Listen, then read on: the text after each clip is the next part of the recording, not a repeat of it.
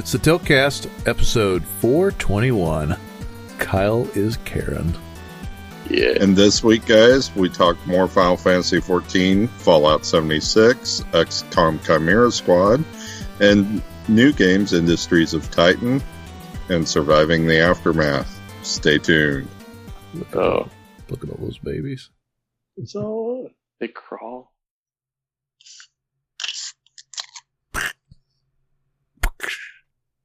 Okay.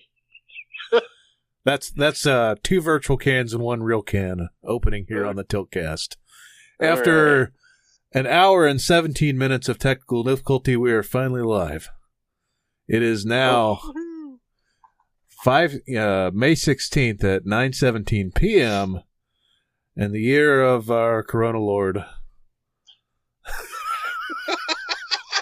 the year of the corona. It's just.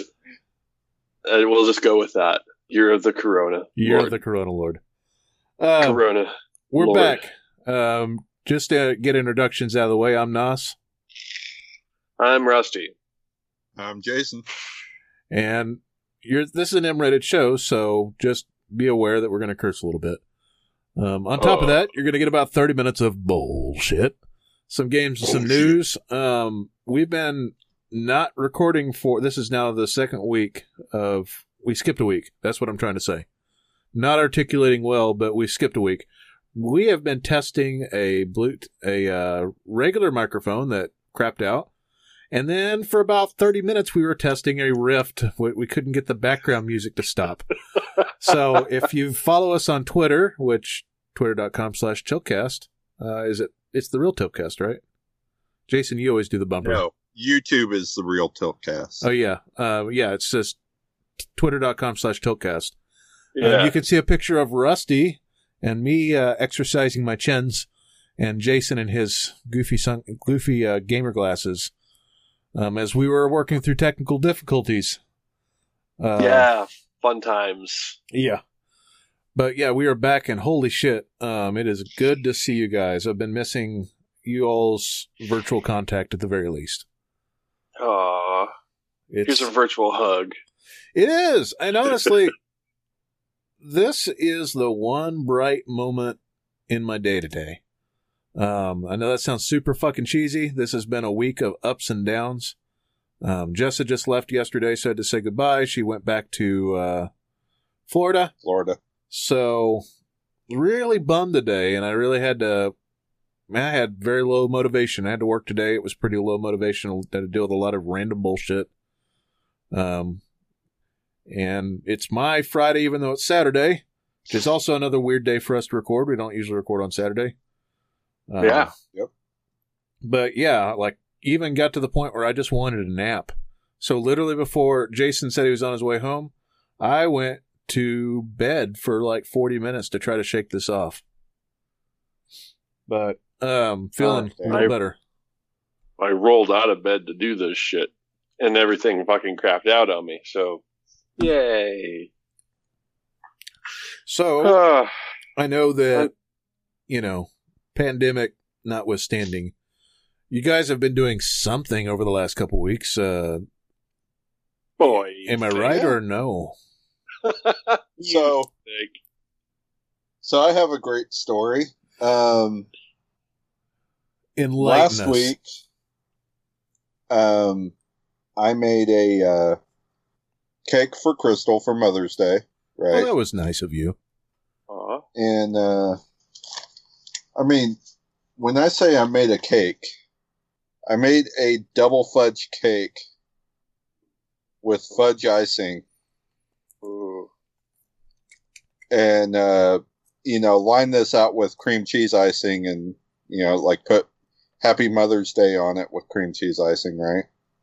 Not bad, Jason. Not a lot of men Pretty can do any of good-looking that kind of shit. I am not a person that can bake worth a damn. So I can bake uh, brownies. Yeah, I can bake weed brownies. That's about it. I didn't say I didn't say su- uh, any such thing. I just said brownies. That I was the only thing I was good at baking in high school. I figured out the perfect clear. recipe. Anyways, go ahead, Jason. I think every pothead learns how to make brownies. Um, it's all so in the butter.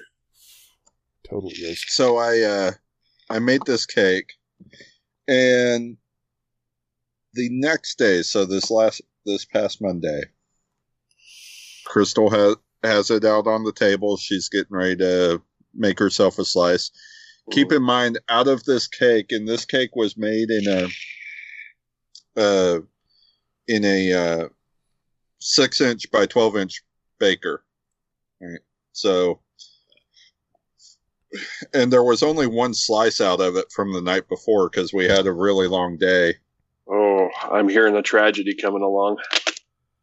She has it out on the table and has to go chase down Titan for something. Oh no. And in that time span, Oh. the cake disappears. Ooh. So she calls me at work and says, "Hey, would you pull up the camera and see uh, see who got the t- cake? Was it Titan or the dog?" Uh oh. I, all of 15, in all of 15 seconds that damn pit bull downed that entire cake oh shit. How is he feeling? so he's all right Yeah, I saw him when i spotted that when i spotted that on the camera uh, about 30 minutes have passed since he downed it. So she uh, under my instruction immediately went and shoved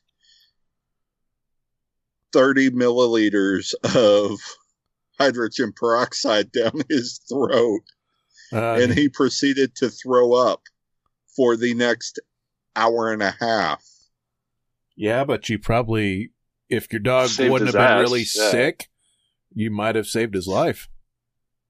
um, Remember, I had to do that. For, I had to do. I had to rub peroxide on Zoe's gums and walk her all over the place last year when she ate that cake. Yeah, yeah.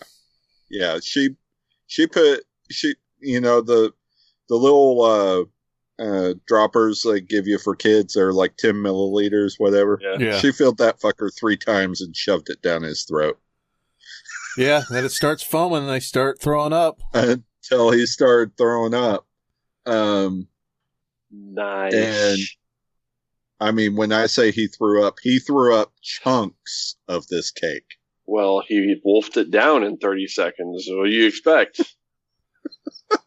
How much chocolate? Um, how much? How much pure cocoa did you put in that?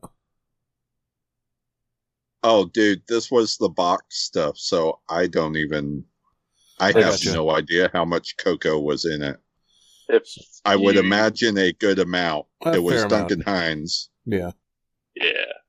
Yeah. Um, that's You- that's plenty of, plenty enough to make him super sick or croak. yeah. I mean, there was enough chocolate just in the frosting. Doesn't take much. Holy shit. Um, so he didn't trust her or anyone else in the house enough that it took him until the next morning before he would drink water because, you know, that was also a clear liquid, just like the hydrogen peroxide she shoved down his throat.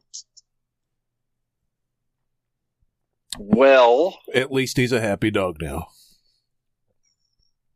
I mean, I've got dog stories too. Uh, it's another story of tragedy. oh no. Oh So- no. no. You know, Lola Pants over here. I love Lola a lot, right? But she is needy as hell. as evidenced by the fact that you haven't killed her yet. Yep. And you guys will probably have will recommend that I kill her at this point. oh uh, boy. So Lola, I uh I've got a routine. And the routine is I got to run her out of energy. So I take her on a walk, right? Got to give her, and then I've got to give her like uh, Kongs to kind of keep her busy while I go grocery shopping. And I don't go grocery shopping all the time, right? And for right now, the kiddo's been with her mom since my mom was in town, so there was nobody to help me out. And it is kind of expensive to go pick up all your groceries at one place. So I decided I'm going to spend about two hours grocery shopping. Um, no, this wasn't on the grocery shopping trip. This was actually on a me going to see Jessa for a while. That I got my details wrong. Anyways, doesn't matter. I haven't been leaving the house a lot, and so I was trying to be really, really nice for Jessa on Mother's Day. You know, kiddo made her breakfast, did all those things. I, what the fuck did I do?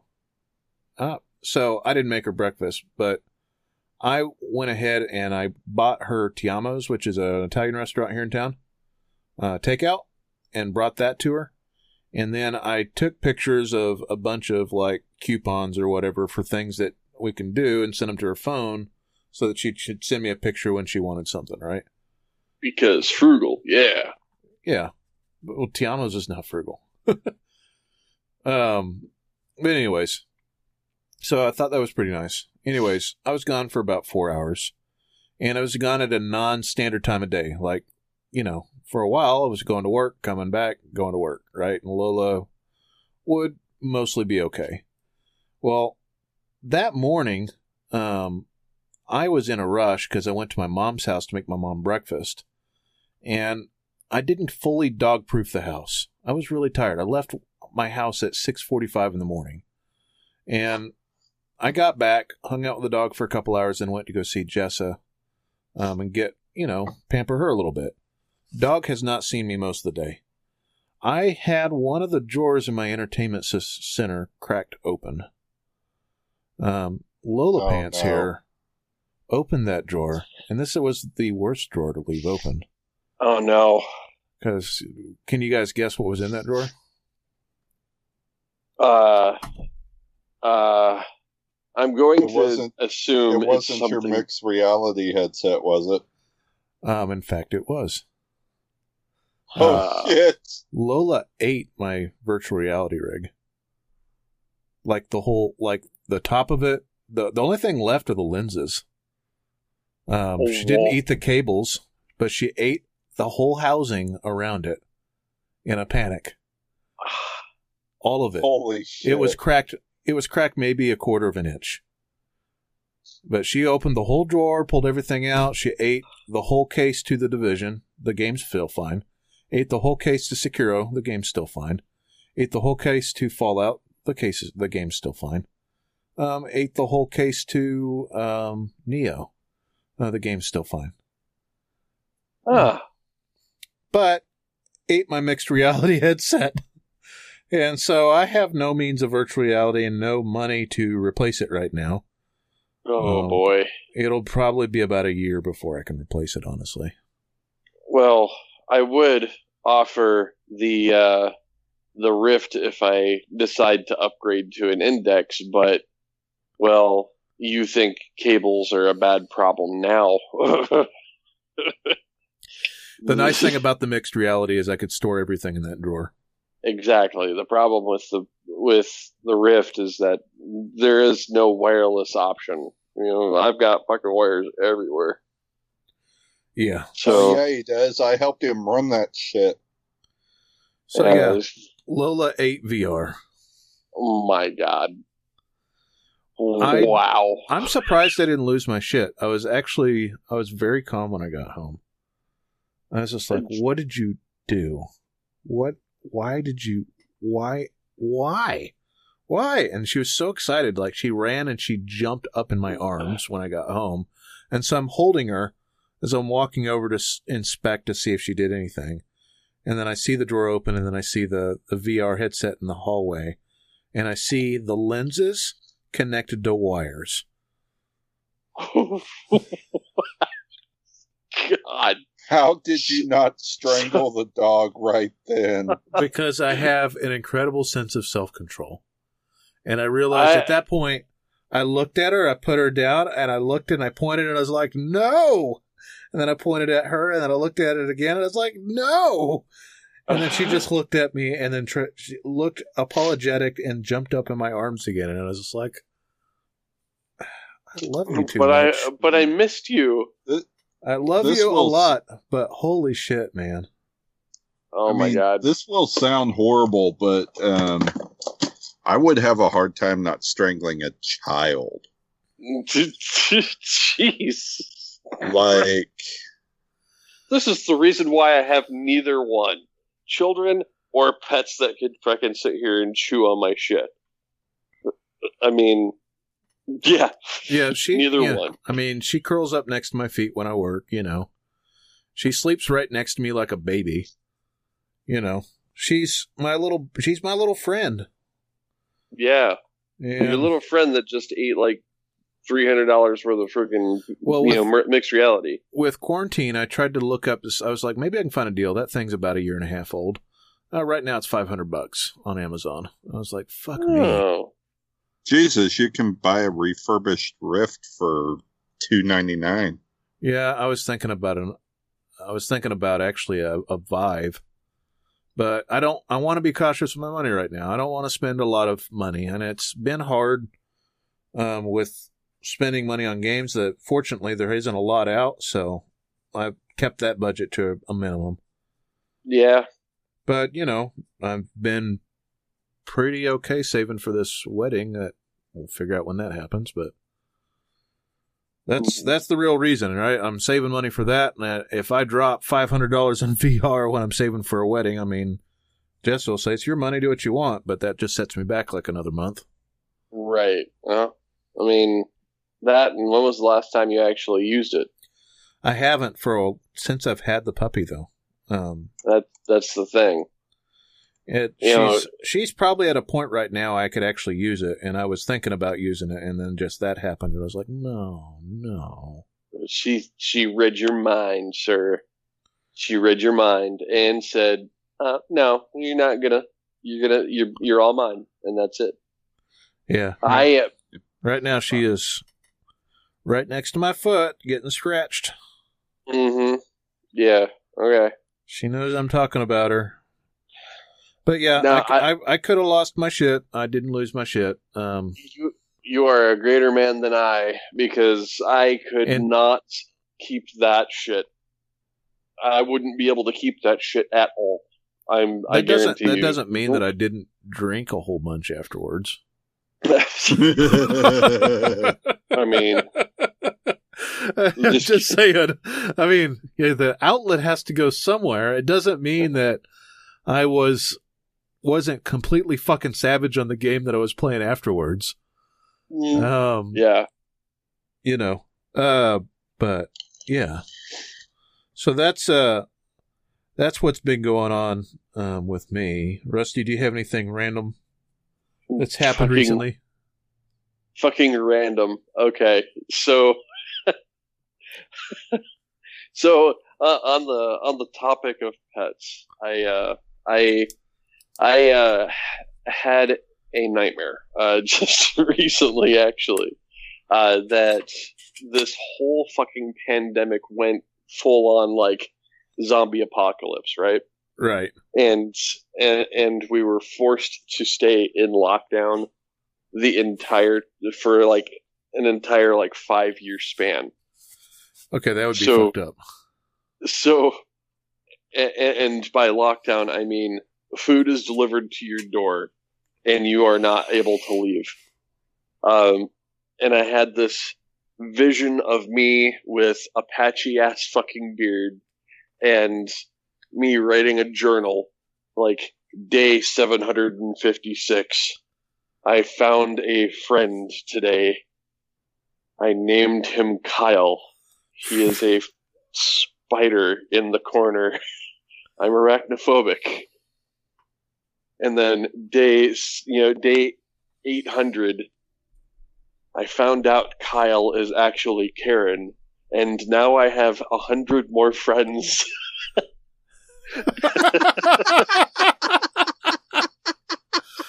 Oh, your arachnophobia oh. was on full tilt.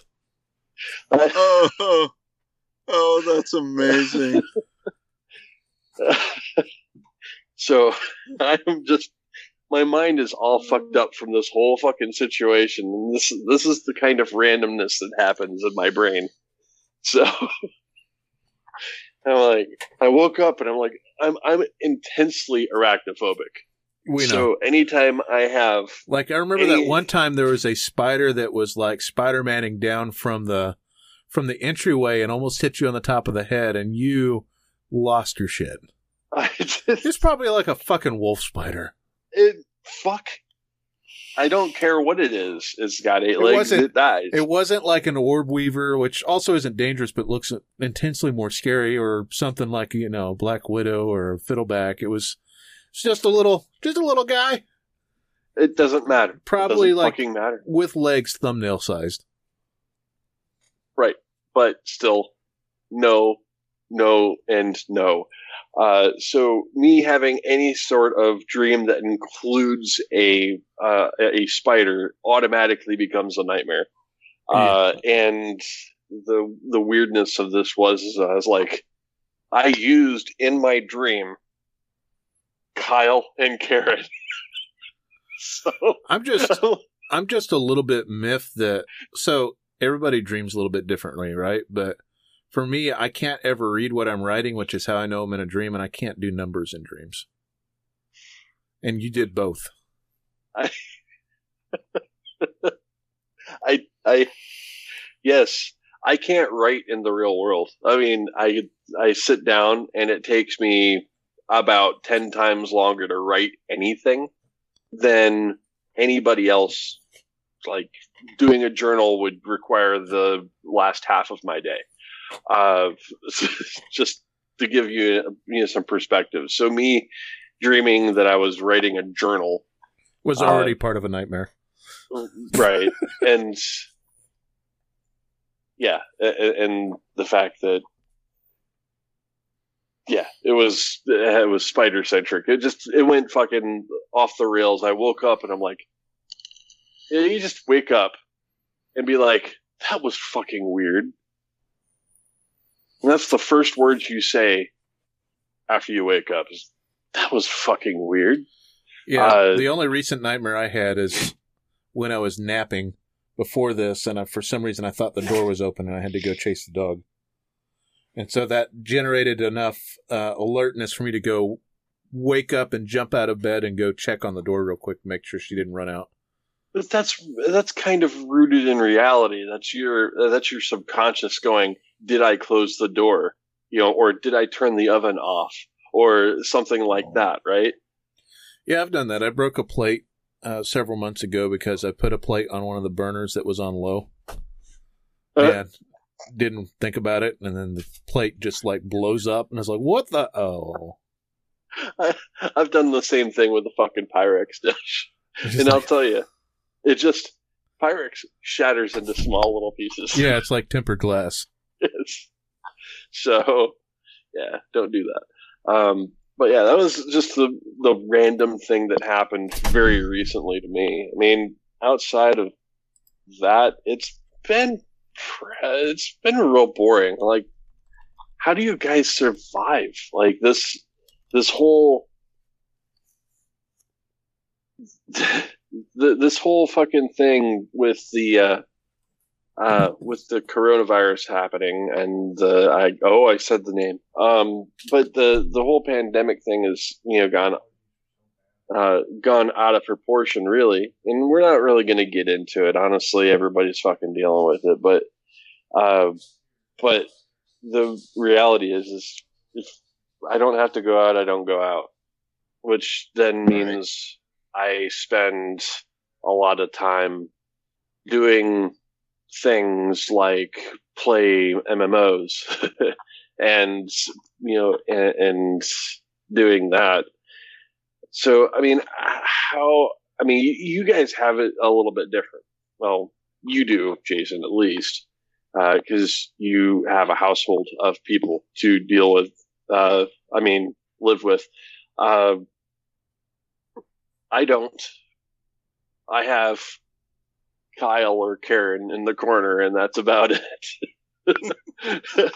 but uh, uh, so I've been trying to get some form of social interaction going at all, uh, especially over the last week because we didn't record last week, um, and it, it's been pretty fucking hard. Like I'm playing an MMO, but I'm 100% alone while playing that fucking game. I don't have any friends that play uh, Final Fantasy 14 at all uh, at my time, you know.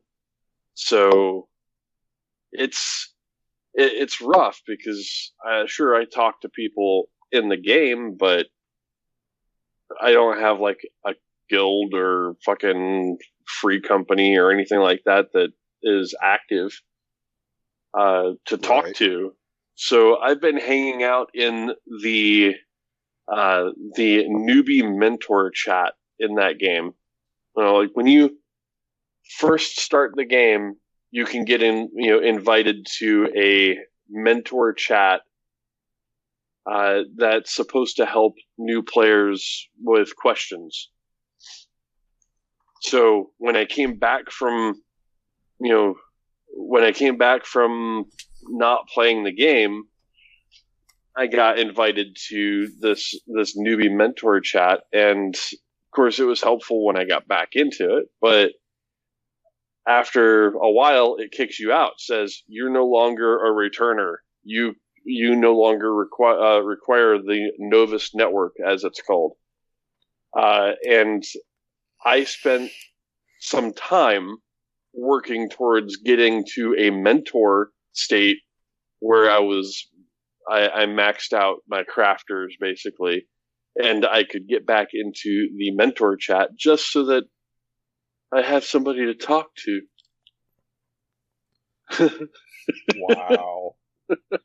that that is pretty bad. Uh, so I mean, if you if you play Final Fantasy 14, hit me up because I'm bored. I know, I'm not. Wow. I'm not bored. I'm alone, which really sucks, especially uh, especially in a game that really kind of thrives on working with other people. So Right. I ended up finally uh, getting rid of my quarantine hair. Oh, court. Yeah. Oh, yeah. Oh, yeah. You did. Yeah, I uh, made an appointment with the person who cuts hair around here that cuts my hair and has for like 10 years. And she was in like plastic garb with plastic gloves and a mask. And, you know, just cut everything off. I cut, you know, I didn't, I got an actual haircut. But I'm feeling pretty all right about it. Cutting hair in a bubble. Basically. but hey, you know, I ended up Step- tip- I tipped her like ten bucks. Step uh, step into the sanitation booth. We will make sure that you are purged. yeah, it was well worth it.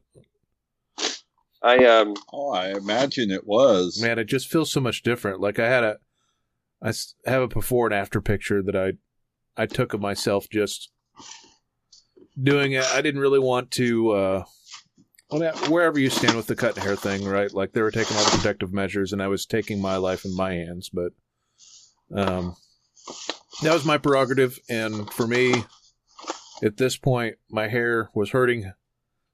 Like I don't know, Rusty, you wouldn't know because you don't have enough to ever understand this. fuck you. But when it gets to a certain length, it gets tangled, and my beard was getting to a certain length where it was tangled, and I can't see well enough with my glasses to trim it appropriately. So I wanted somebody to just like take everything, to, like peel my head like an onion, and that's what she did. Do you have layers? I mean, yeah, but like very short, like finger length, which Uh, okay. it it like took about 15 or 20% off the top of my head like there was so much hair and i look so much younger now it felt so Ah. good yeah i keep seeing your swords there jason Uh, I s- yes, he's very silently showing off his uh, his his katana and wakizashi.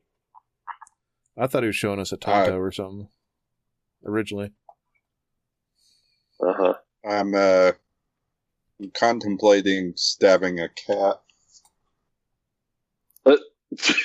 is it actually sharp no? Those are probably not. Is it actually sharp or is it just a replica Yes, they are actually sharpened 440 steel. We don't. We shouldn't. you should him hide that play from the with, kids We shouldn't let him play Uh, with they're- knives. They're actually fairly securely put away. Um, but the the cat shit in the bedroom, and that's all I can smell right now. Oh, that sucks. Ah, another reason why I like not having any pets. Hey, Rusty, I'll tell you what.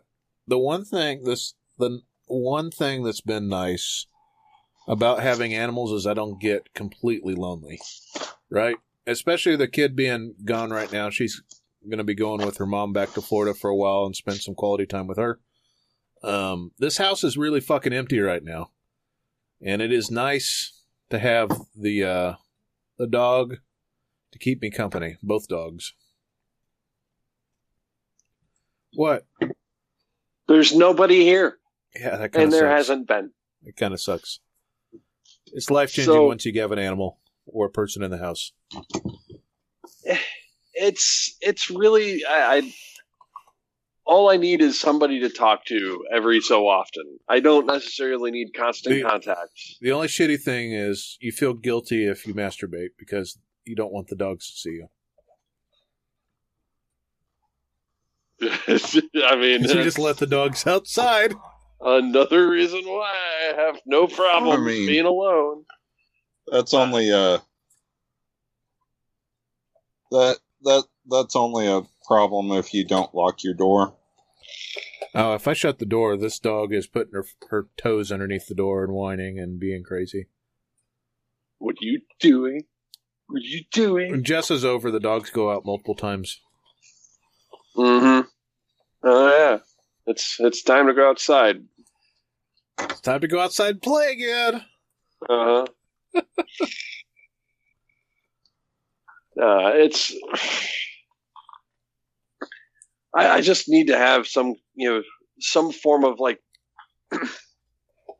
every so often, I'll talk, but for the most part, I'm fine with being totally silent and just being by myself. You know, I thought about having a dog or a cat or something like that, and a, I live in an apartment.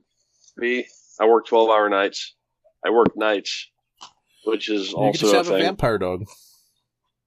They adjust to Uh, your schedule.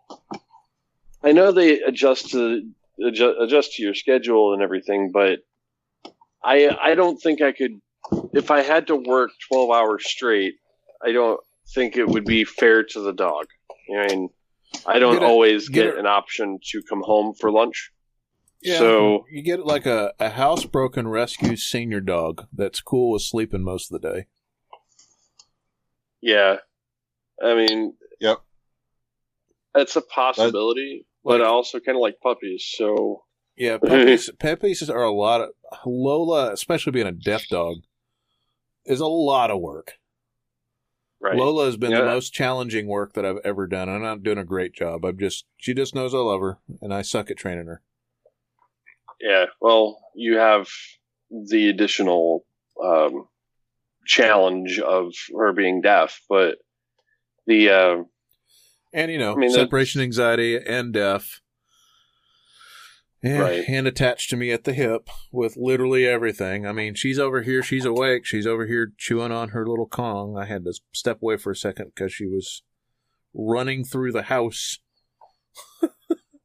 yeah, because uh, she slept most of the day, and then I'm back in this room again. yeah. I don't know. I, I've been I've looked into you know a couple different options, but I probably uh, and I already told myself I'm probably not going to have any kind of pet until I get a house. Yeah, once you get a house, that helps a lot. I mean, if I can get a house and you know have, I'd probably have some form of like high tech solution to let the dog out. Like I would, I would have the electronic door that you can access remotely, and train the dog to go out when the you know when an alarm goes off or something like that, and the dog doggy door like unlocks. I I would have something like that. I would over engineer it because that's the way I am. Um, but it'd be cool. Yeah. Right. Oh yeah. So Wouldn't all- you like to be able to let your dog out from you know wherever in the world? Um, It'd be helpful. It's just getting her back in because once she, so Lola digs, and so I like to be here to monitor what's going on. Like, I live right, you know, adjacent to a, a semi-busy street, not the neighborhood street. Oh yeah. the, I mean, but the the through- street the actual road is right behind your fence. It is, and the speed limit's 50. And there's a couple of jackasses in my neighborhood. One has, you know, like a Camaro, an old Camaro. It sounds great, except that he drag races the fucker down there randomly. I don't know how fast he gets that fucker up to. Um, but it sounds like he's screaming, like he spins the tires at the stop sign, which is half a block from my house, and gets it like as fast as he can go in that mile because there's literally no cops that sit on this road. And then there's somebody that has, you know, a ninja or something like that, right? Like a, a, uh, you know, high pitched, you know, super high cycle bike, crotch rocket. crotch rocket, and that thing, that guy spins the tires and probably gets going like 90 or 100 miles an hour down that little strip of road. Um, and then just hauls ass. And if she got out there and got hit, I don't know what I'd do. You yeah, would, that's you would go full fucking like John Wick on people, I'm sure. that Uh, is uh that is the reason why it sucks to live on either side of that particular park because there's like nothing there is nothing directly north or south of that park that the cops care about so they don't sit there yeah, That is correct. I'm just calling a tip randomly.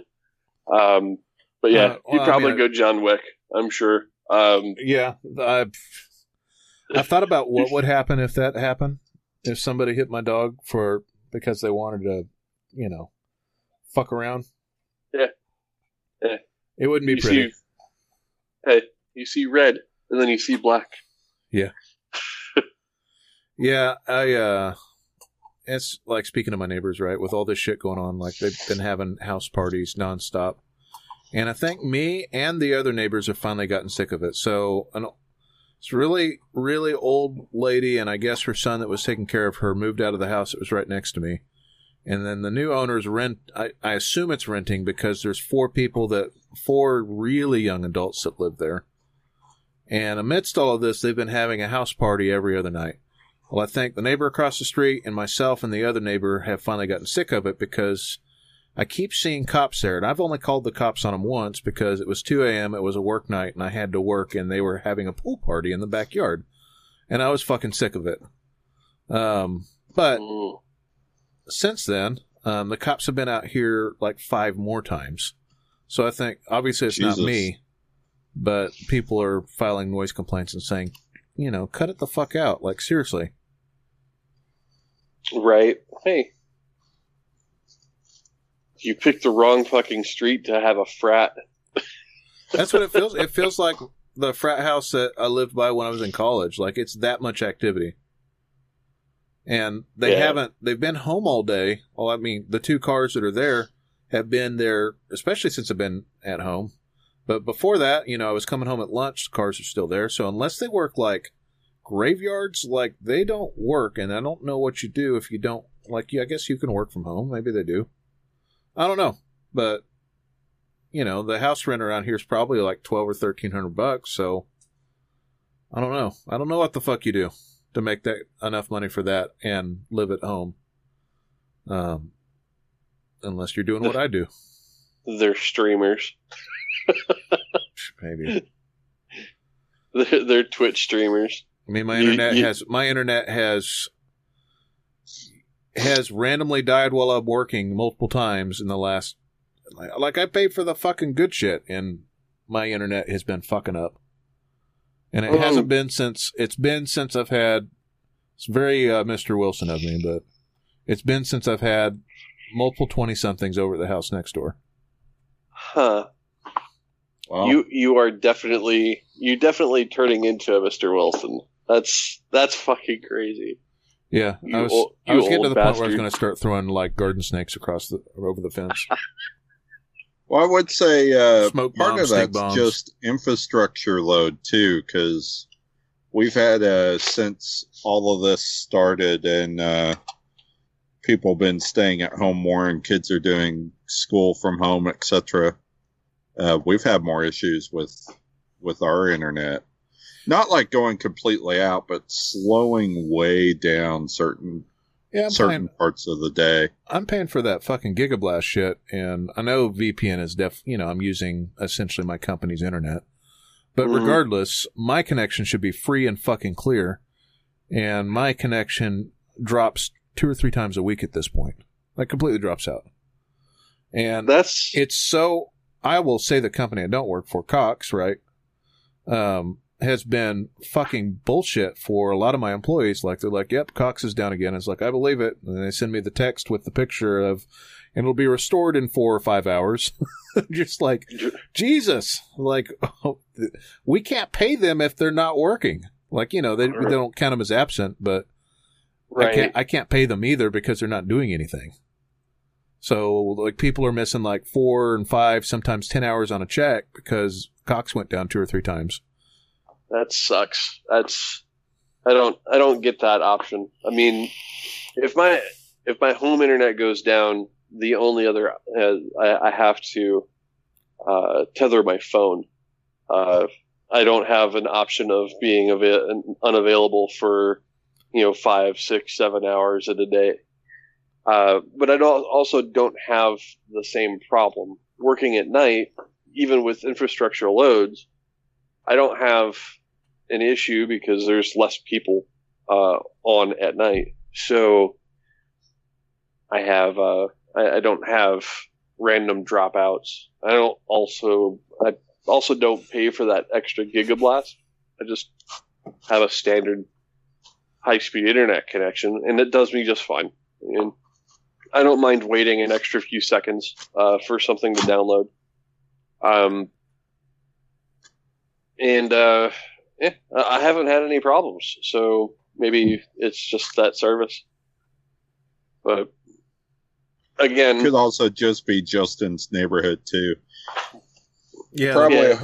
I guarantee you, there's a whole lot more full families around Justin who are using that internet during the times Justin is working. I live in an apartment complex. The amount of people on these networks is greater than what you would have in a uh, you know in a neighborhood node. I'm right, sure. but those the vast majority of those people aren't active when you are.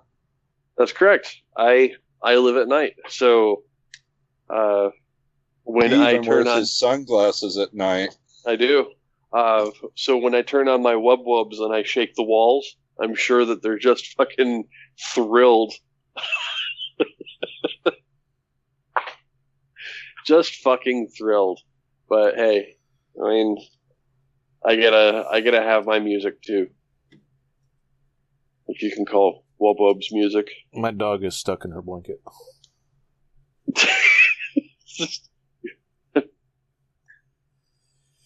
She's, you know, I bought I buy those cheap like two dollar Walmart blankets for her because I know she's going to chew them, and she's created so many holes that she keeps making little head holes for herself, and popping her head out, and uh, she can't itch herself because she's got her head kind of like readjust her, get her back under her little blanket. It's kind of funny. oh my Um, gosh. So I kind of want to move on. I think we've spent enough time on this section. Um, Yeah. I'm going to start with Jason. Jason, it's been two weeks. In two weeks, have you done anything game related at all? Um, for the most part, uh, really just uh, still playing uh, Batman Enemy Within. I keep um, I keep getting interrupted as I'm trying to play chapters, so I end up uh, uh, restarting them because I miss a question completely or something. Um, Yeah. So Having that- timed responses. yeah so that's been a thing um and then i kind of hit a funk so Just i went through i went through a little bit of an adventure for this um i started uh start playing sims again just for the mindless building entertainment um Yeah, I keep seeing you on The Sims. that that's really all I do is I'll get in there, like build lot after lot after lot, um, and not even playing with any actual sims, um, and just modding the crap out of shit. Um, but as I was doing this, uh, my Surface started doing a uh, nice, weird little thing where the screen would vibrate vertically. The picture would vibrate vertically Uh oh. uh, after a certain amount of time. Uh, so did a little bit of research on it, and it was there are one there are two different causes. One's a one's a hardware issue that uh uh basically the or I'm sorry, three possible causes. A hardware issue that some of these Surface Pro 4s started developing where they heat up enough and it loosens one of the connections from the screen to the board and it starts vibrating Nice. or a driver issue some people have had with the last few windows updates Which there's so Um, many of them. Yep. Um, or three, there's just a C- CPU load issue. So apparently, uh, you know, you get a certain amount of programs and installed on the damn machine and it starts running enough background processes. It'll, it'll CPU load enough that it causes the screen drivers to start malfunctioning. Nice. So I went, um, so I went through a process of uh, figuring this was the hardware issue because I didn't have very many visible background processes running. Um, I was like, okay, so I'm going to um, uninstall this from my Surface, install it on desktop, and just remote play the desktop from uh, using Steam Right. should should help. Um, no, it still did it after about thirty minutes of streaming the game from Steam. Huh. So, uh, and my Surface was getting really hot, like almost couldn't touch it hot. That's Wow. no bueno. Um, no bueno at all. Um, so I went on a little bit of a quest. That quest was how else can I remote play this? I seek the grail. I seek the grail. I discovered that uh, sometime last year, I believe it was in the fall, uh, Microsoft released an updated uh, uh, remote screen uh, app to the Xbox One that allows you to use Miracast to your Xbox One Okay. believe it or not, that runs just as smooth as the Steam client. Interesting. Uh, Sweet. But I had a little problem. hmm My PC does not have what does not have Wi-Fi, as you well know, Rusty. Yep. Neither does mine. So we had a, one of those old Netgear chits hmm from an old laptop when the Wi-Fi card died in it. hmm So you had plug an that old into Wi-Fi damn adapter? PC, and I just bridged that to the Ethernet connection because obviously, uh, a chit that's like six years old is not fully compatible with Miracast. However, all it needs is the discovery, and then the and then the app chooses the best connection data Ah. connection on the network. Gotcha. So I just bridged that to the Ethernet. On I went. Um, but then I started having issues with uh, uh, the desktop not wanting to maintain the connection. So Sorry? I went. So I ended up completely reinstalling both machines. Sounds fun. Yeah. but hey, that meant I actually did the Windows 10 Pro upgrade on the desktop, which I hadn't done yet okay. since I since I you know bought all those copies last year. Yeah. Um and since then both have actually worked flawlessly. The surface isn't even heating up now. You probably had something, Something running was in the background that was just chewing through your uh, your resources. Yeah, the problem was I couldn't find what it was. That's Yeah. why you don't go to weird Um, porn sites. That's exactly what I was going to say.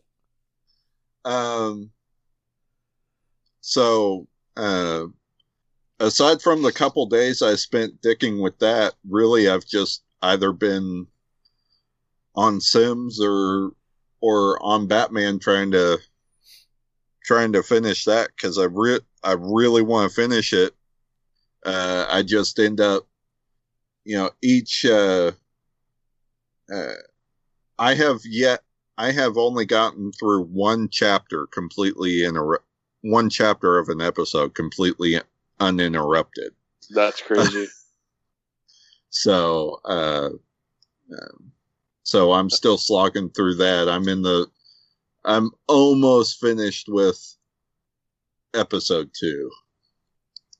I think I completed that entire thing in one sitting. That's crazy. I mean, I typically would too, but on top of uh, uh, on top of everything, of course the the kids' schedules are all kind of messed up because Right. you know they're not going to school, etc. So they're staying up later and um, kind of all up in your face all the time. So That's true. That's true. You do have to deal with that. I keep forgetting that people have other people to rely on that rely on them. I don't have that problem. Yeah. So Um, plus, uh, uh, since Crystal, uh, Crystal shop opened back up since we last recorded.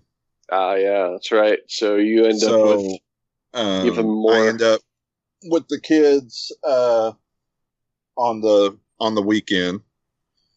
Um, so that's less game time, but the store opening up did get me one thing. Give me just, oh, he's got a thing for show and tell. Uh oh. He's got a show and tell thing. That's great. Uh as he digs around. I have a show and tell thing because it's going to make you jealous. Oh, is that so? What do you got? Oh, you fucker. You got an elite controller? He's got a fucking Xbox Elite controller. And, and that is, is that the version 1 or the version 2? Um, I believe it's the version one. Okay. Well, Doesn't matter. Like The it's still box a hundred doesn't dollars say. used. I mean, it's Uh, got the micro USB plug, so it's not the newest one. Okay. So, I mean, it's still an elite controller. The only things that was, uh, wasn't that great about the original elite controller. Yeah, that's the, that's the first version. Um, is the, uh, the rubberized grips. Uh, the grips on the controller itself will sometimes separate from the uh, from the hard plastic. So Yeah. if you run into that problem, you end up having to get like a uh, a like a grip wrap. You can buy them aftermarket and just kind of you know those like silicone grips that you can get for Yep. uh, for controllers. You can re-grip the controller if that's the case. Um, But I will say this: the uh, um, the performance is great. it is actually a lot better, uh, especially response wise on the sticks than your standard controller. Rusty dark. turning his lights off. Um, and you know, I have really enjoyed having the paddles. Um, I also really like the. Uh, don't know if you can see it really well, but the it. rounded thumbstick option instead of the standard ones. I actually prefer that. Um, everything on the damn controller is magnetic, so there's no clips for the Yeah. interchangeable parts. Yeah, th- Um, it it's extremely well built. I I have loved it every second of it, uh, especially the hair trigger uh, uh, selector, right. so you can shorten the the distance the trigger buttons need to go. Right. That's that's probably the main thing. Um, playing Call of Duty, it made that shooting reaction a lot faster. Yeah, I could see that. The and that's kind of the the whole point of the Elite controller. I was looking to get one of the Elite controllers because it does have a lot of uh, a, a lot of extra things you can do with it. Uh, those paddles Uh-huh. really give you the option to uh, to map different controls uh, or even uh, do things that the games may not have mapped so that you can uh, you have easier access to them. I was looking at it from an MMO standpoint because you could play Final Fantasy XIV with a controller, uh, Yep. and having extra keys essentially on a controller would mean that you have either another modifier key that you can use so that you can do like a control one or control F1 or control F2 or you know things like that that gives you a lot more options to be able to uh, to map more to your controller and Final Fantasy does play fairly well with a controller so Final Fantasy 14 does I've been so finding myself Here- like with getting mouse shoulder a lot. You know, I work Yeah. a lot with a mouse and keyboard, and yeah, I have mouse elbow and Yeah. so my Well- shoulder gets well- really tired, and like I switch all day now that I'm working at home a lot between a vertical mouse and a regular mouse all day, and then gaming on PC after I've been working all day is sometimes very difficult, and I will see if there's an option for me to do something on controller just Mhm. for that reason to give me a different range of motion with my arm so that my hand isn't fucking like numb as shit. Well, for uh, for MMOs, when you're spamming buttons a lot uh, on the controller, my it's not my mouse hand that ends up getting tired. It's it's my left hand that is constantly flittering across all the freaking you know yeah key options, and of course having modifier keys means that I have to keep my pinky key on control and be able to stretch my fingers all over the place. Um, and it's not very comfortable, but uh, having you know having those spammy style uh, uh, classes that you can play uh, on a controller is way more comfortable in the long run, like playing for a long session, because you know hitting those buttons is very simple. Um, Right. Yeah, I've been and- playing playing a lot of a strategy game that allows me to use a controller.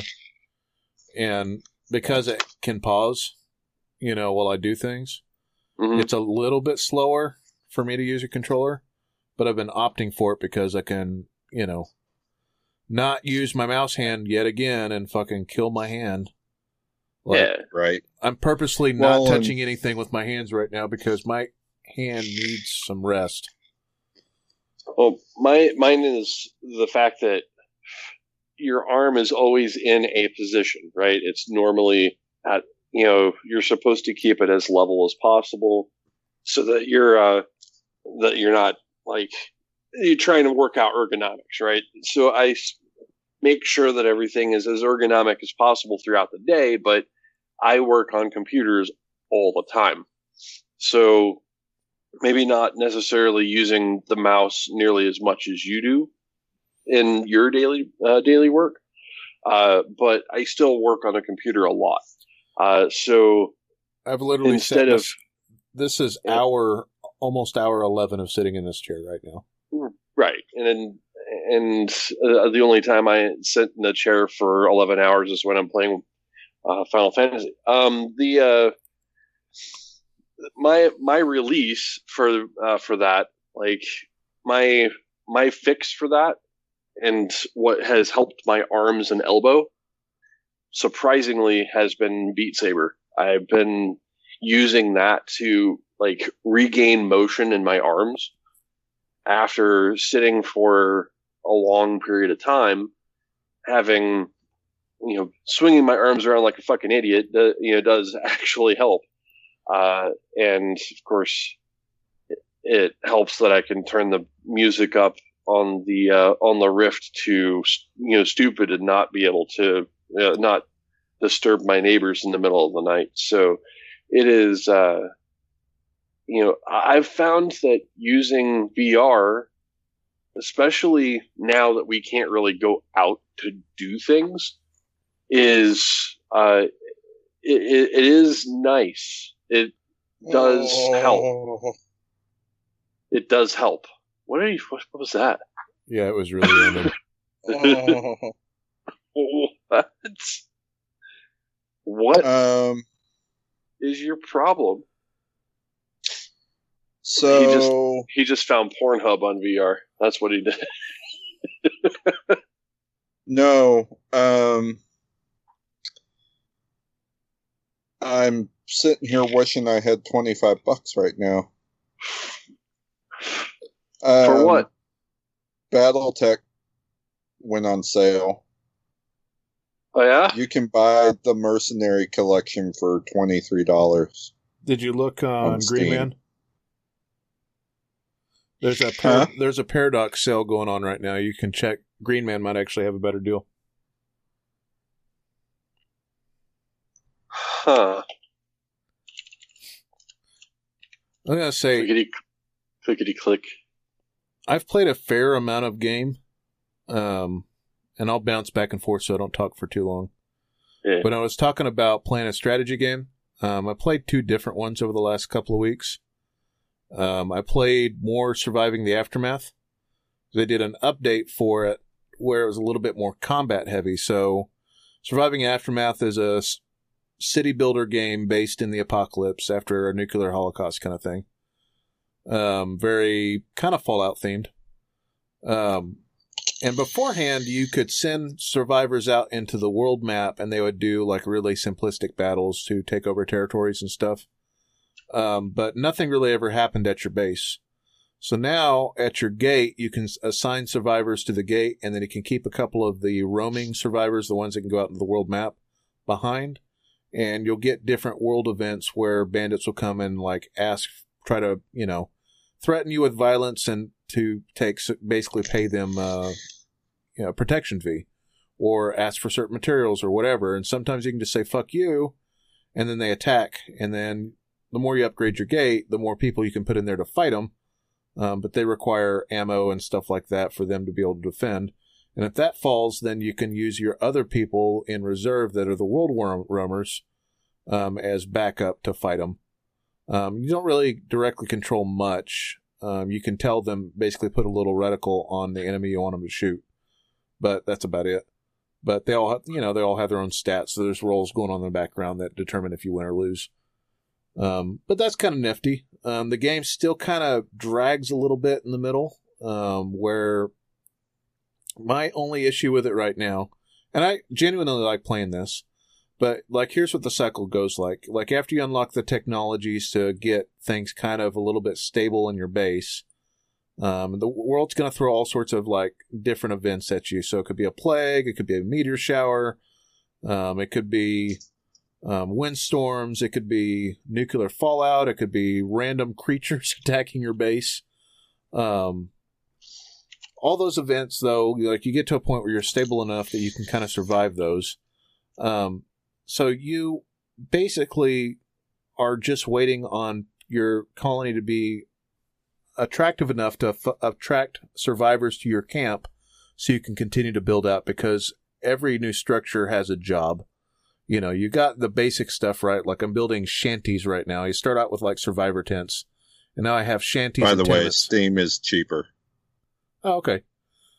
Um, so anyways, um, yes, yeah, so you can buy shanties and stuff like that and set those up around your camp.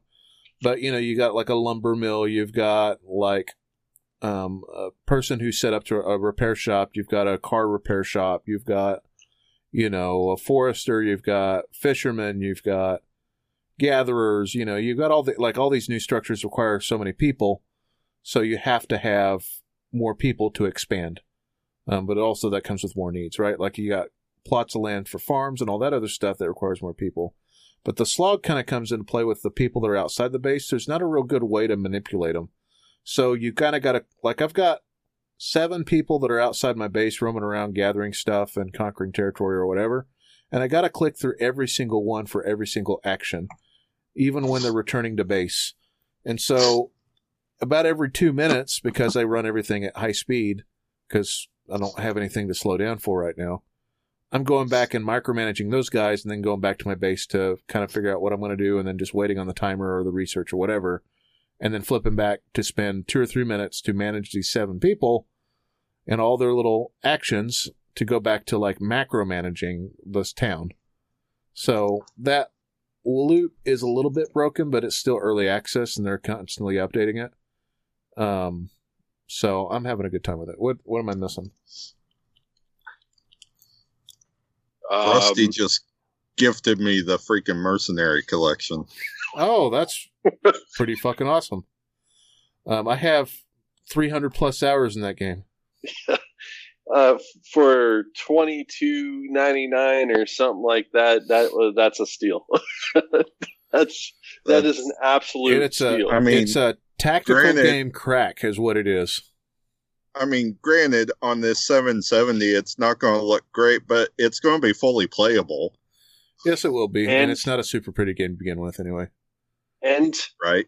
honestly, it's it's perfect for set, uh, picking up and setting down, as Justin can fucking attest to. You so, literally can save between turns, so right. you literally can just say, "All right, well, I'm going to save it and I'm going to quit." Um, quick tip on BattleTech: the save file gets pretty bloated, so every if you're playing it real heavy, every couple of days, go through and delete a few old saves. Um, it'll load faster. Right. Um, but if you're streaming it from your PC, you should be pretty okay. I don't know. If I decide to upgrade my graphics card or Rusty upgrades one and I buy one off him, I can give you my seven, se- my seventeen, whatever the fuck I got, Mm, Oh, ten seventy. 1070. Uh, Yeah. Your 1070 is probably doing better than his 1080 with its uh, uh, Weird firmware issue. clock problem. Yeah. Yeah. I mean, I would hand that over to somebody because I've worked with this uh, 2080 for a while, and it seems to be pretty stable. So I, I would hand that over, but it's got that it's got that uh, overclock issue, and I really I don't know. I, I don't want to have you have to deal with that unless you want to. I mean, Well, you can let I mean, Jason deal with it if he wants to deal with it. For for me, I don't necessarily have uh, have the time all the time to sit there and reclock it every so often. Yeah, it's it's kind of a pain in the ass. Uh, there is a workaround that you can use, but it's Can it, you just underclock it a little bit and at a stable clock and not worry about it? you can set uh, you can go into the NVIDIA control panel and set debug a debug mode on, and that should set it to the standard clock for the 1080.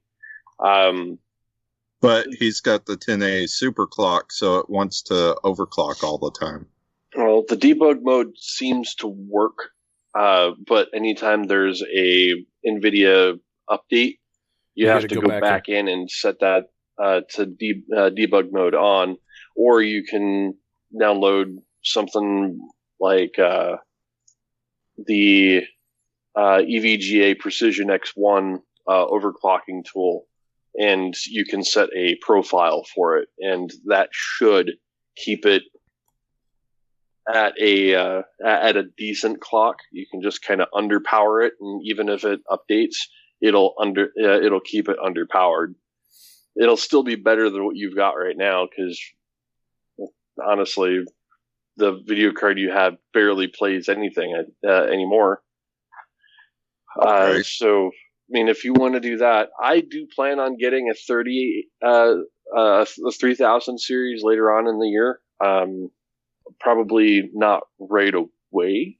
Uh, but, uh, I do plan on getting one. I, I want the TI version.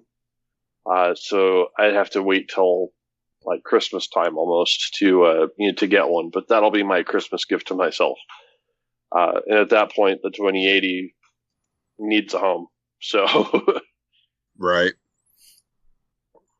Yeah, and I, I may, I may upgrade sometime. I'm just kind of waiting on a sale before I do any kind of upgrade. Um, I've got several games to talk about. Rusty, what are you doing in Final Fantasy Corner? Because I'm pretty sure you haven't played anything else. Am I right? you're right. I haven't really played anything else. Final Fantasy has been, you know, uh, it's been the comfortable go-to, uh, you know, for me because Totally understand that right now. you know I can. There's like years and years worth of content that you can't get through right away, so it's something that I can chew on for a long period of time. Um, I have. Uh, I, I mean, I showed you guys the character, but uh, I play in a, uh, a character race called the the Hrothgar, which is basically uh, the Ronso or um, oh, what's this fucking name? It's the it's the cat race, the big you know big burly fucking almost cat. Kilrathi. Yeah, yeah, almost yeah, almost looked like a Kilrathi, only way way bigger. And people our Um, age and older will know what that is. You're right. Uh, the uh, the the thing with that is it's it's basically built to be like a tanky, you know, tanky style, uh, big burly thing. So it looked good in plate armor. Um, uh, I went the complete opposite fucking direction, and I I picked up the new job class that was released with Shadowbringers called Dancer. Uh, and I, uh, I, I made Sounds very. I made I made a very big cat boy dancer. Um, it's and and it's because Hrothgar only can you know only be male.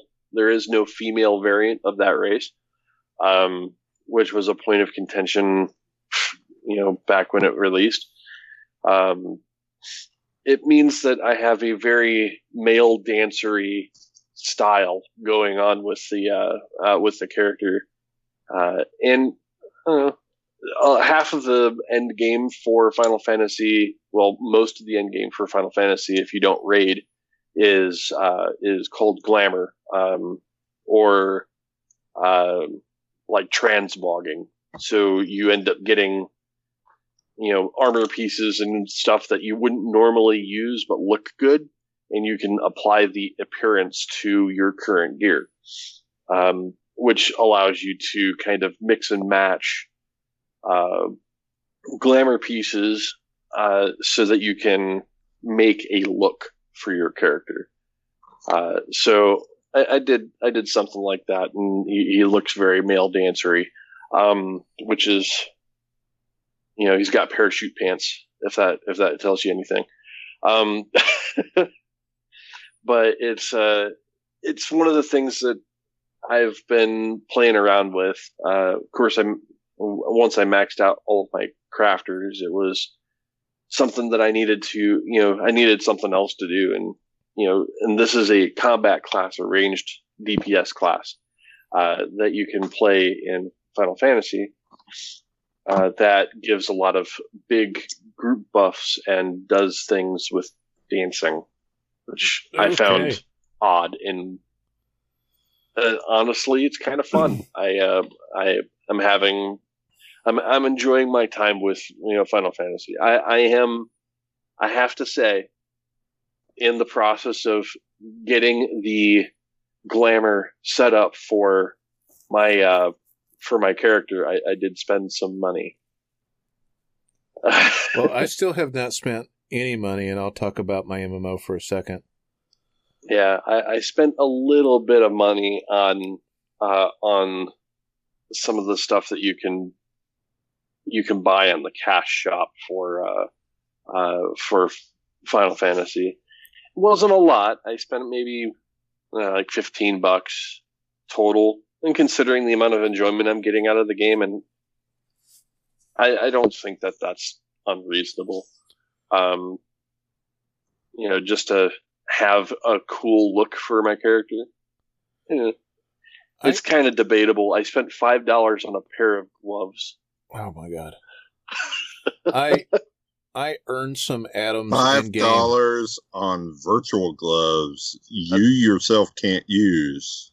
I, the, and they have no stats. That so, falls into completely impractical. I, it's it sounds like it, but I also haven't gone to QT in three weeks, so that's true. I, I mean, you do have that entire budget, right? I I spent some virtual currency as well, but it wasn't stuff that I actually spent. I spent about two dollars worth of in-game money that I earned um, in Fallout 76 on a backpack. There you go. See, but I didn't actually spend money. It was, and it has a use. So there's um there's like merit badges you can earn. So there's uh, these scout camps. They call them tadpole and possum scouts, and there's like world achievements that you get for doing different things, and they get progressively harder. So um, I went and did all the. There's these courses that are randomly throughout the world. Like I had to do this athletics course, and I had to find them all um, and run them in a certain amount of time. Um, I had to shoot. Uh, there was a hunting merit badge that I was working on where you had to kill a Yao Guai, which is like a mutated bear, um, with a syringer, which just adds effects to it, but it does about five damage. So my other guns are doing like three and four hundred damage, and you have to kill it with the syringer, which the only modification I had it just it's a like a trank gun, right? But it, you load different types of darts into it. And the only dart attachment I have because I haven't been using it um, that I'd only the only one I discovered enrages the beast, but they take more damage. So I'm, that's the only thing I got. And there's no like way of really figuring out how many hit points they have left. Or just I'm trying to get it down low enough with my shotgun to where it's like at about five percent, and then hitting it with a single shot reload bolt action syringe gun and taking as many stimpaks as I can to avoid getting mauled by this fucking Yao Guai. But so, anyways, I earned a backpack. So one of the ways they help you manage weight in the game is these backpacks now.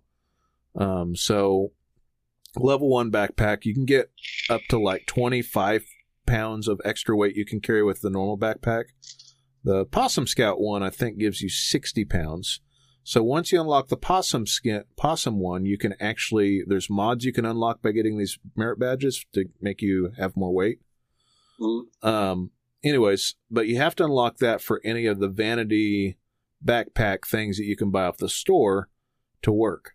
So I went through earning merit badges one day last week so that I could get enough merit badges to unlock the Possum Scout back or the uh, yeah Tadpole Scout bat backpack so basically, like the Webelos version, right? Um, and then I've got this thing that looks like an ice chest. The a Nuka Cola ice chest is the backpack that I earned. It looks kind of rugged. It's kind of cool. I bought it for, like I said, the equivalent of about two dollars worth of real money that I earned in game, actually doing those merit badges. So, like, it paid for itself twice. It's like I spent about three hours trying to get three merit badges.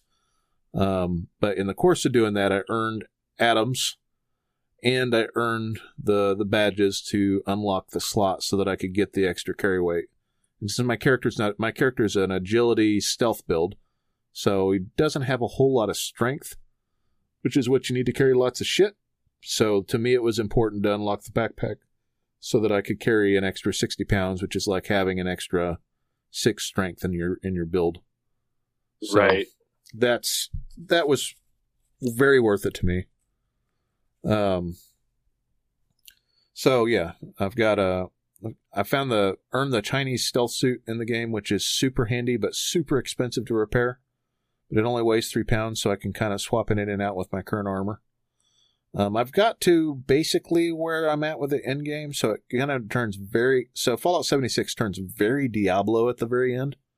So, without spoiling it, um, basically you get to a point in the game where you figure out everything that you need to do on the survivor side of the story that was added on, which also ties into the end game, and the other side of the story, which kind of ties into the enclave, and I'll leave it at that. Um, then after that, you're earning stuff through all the daily and event style quests to unlock bullion right now. And those quests give you treasury notes. The treasury notes you dump into a machine that gives you bullion, and the bullion unlocks better guns. So I have a Gauss pistol that I unlocked with that. Um, and you can only earn so much bullion a day. So it's kind of gated. There's no way to cheese it by purchasing anything. Um, and now they're at a point with the game where they're starting this new thing. So I guess the new thing this year is the Brotherhood of Steel is going to come back. So they've got a bunch of events that are going to tie into the Brotherhood of Steel. But it's turned into that very weird Rift based game that Diablo turned into at the end. So now I'm just a character. Like after level 50, you're no longer earning additional special stats. You just, you open up a card pack every five levels and then you can rebuild your cards the way that you want so you can earn new cards on every level and then start to refill stuff out so i'm taking out some of the utility stuff and adding skills that give me more damage or um, you know ability to take abuse or whatever and then um, or i can redistribute one special point you know in my build at that point but there's no like blanket spend money and then respec your character so you kind of have to think about what you're doing because it's going to take you several levels to fix your character if you don't. Um, I got a pretty decent build, so I'm not too worried about it. It's I've got 15 points in agility and 13 in luck, and then the other like three points in charisma, um, and just a handful of points in perception and a handful of points in strength for the shotgun stuff. Because I have a No Country for Old Men stealth shotgun uh, that I use with my Chinese stealth suit. That you know does obscene amount of damage. But I can't use heavy guns or anything cool, and then power armor does nothing except help me in events stay durable enough to not die. Um, but at that point, I don't get any of my stealth bonus or anything. It's just know my pistol build and my shotgun build. I'm doing my best. Um, but when I've played with Ren, the stealth build works incredibly well because he draws everything out, and then I'm just stealth killing stuff around him because I'm using this tiny Chinese stealth suit, which basically is like using a stealth boy 24 7. Um, things don't even really know where you're at if you're using silenced weapons unless they're right on top of you. Um, and it does, you know, everything. I've got the stealth perks. I'm doing two and a half times normal damage, and I can crit on top of that. Um, so it's a very relaxing build, honestly, too. Yeah, just, just stealth everywhere, all the time. all stealth all the time. Hey, it's But- probably the way I'd play the game. Uh, you know, to be honest, I, if the if the game gives you the option for stealth, I'm full It's- on there. Like, It's weird. I, I don't know why I didn't pick rifles though. That's the other weird thing, right? Like the pistol build is very quick because I'm always regenerating VATS points, but there's no point for me doing that if I'm stealthed. So I'm True. using the stealth pistols, and the stealth pistols aren't quite as deadly as the regular full-on pistols. because you get a, a multiplier, right? So you want high damage for the multiplier. Well, the revolvers you can't put a silencer on, or at least I haven't found any, any attachments for it. So my best pistol is a silenced Gauss pistol, which you have to charge up to shoot, um, which does pretty damn good damage. It does almost as much as my revolver does from a stealth shot. But once I fire my revolver, everybody kind of knows my general area because even though I'm stealthed, I'm still shooting a non-silenced weapon. Um, Yeah. i if you're going to play stealth, it's definitely easier with a rifle. So um, I'm rebuilding my character a little bit. I've got so much in agility. All I got to do is redo my cards, and I'm going to do um, automatic pistols. So I've got six levels to go to rebuild it out for automatic pistols, um, which means that that'll also apply damage ticks to my pistol flamethrower that I have right now. It's a plasma gun with a flame attachment, so it's flame plasma, um, and it shoots at a super high rate of speed. So it drains like 300 shots in about 30 seconds. Um, so that's kind of my high damage build that I'm going to go for now. Instead of worrying about VAT so much, I'm going to go with that uh, for more of the encounters. But it'll take me like six more levels or probably about two or three more hours of play.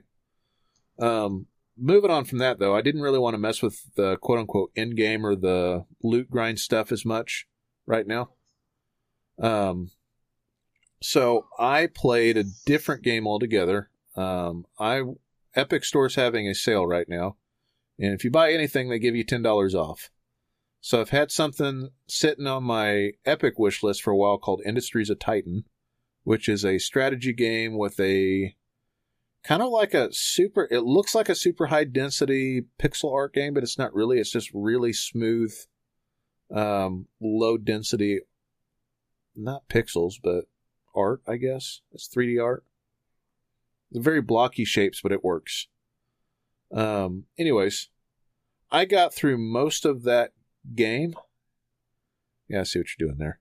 I got through most of that game and to the point where it's another early access purchase. And so right now, I don't have anything left to do. I built up my city, got it self sustaining, and now all I'm doing is fending off raiders. But essentially, the premise of that is is that you're building on Titan, one of Jupiter's moons, and what you do in is you're building a self-sustaining city, and it has this whole like kind of cyberpunk aesthetic as well as kind of a uh, evil corporation aesthetic. Like you get citizens, and to get money, you put them in these ad booths so that they can watch ads and generate revenue for you. And then once you need workers, you convince citizens, you convert citizens over to workers.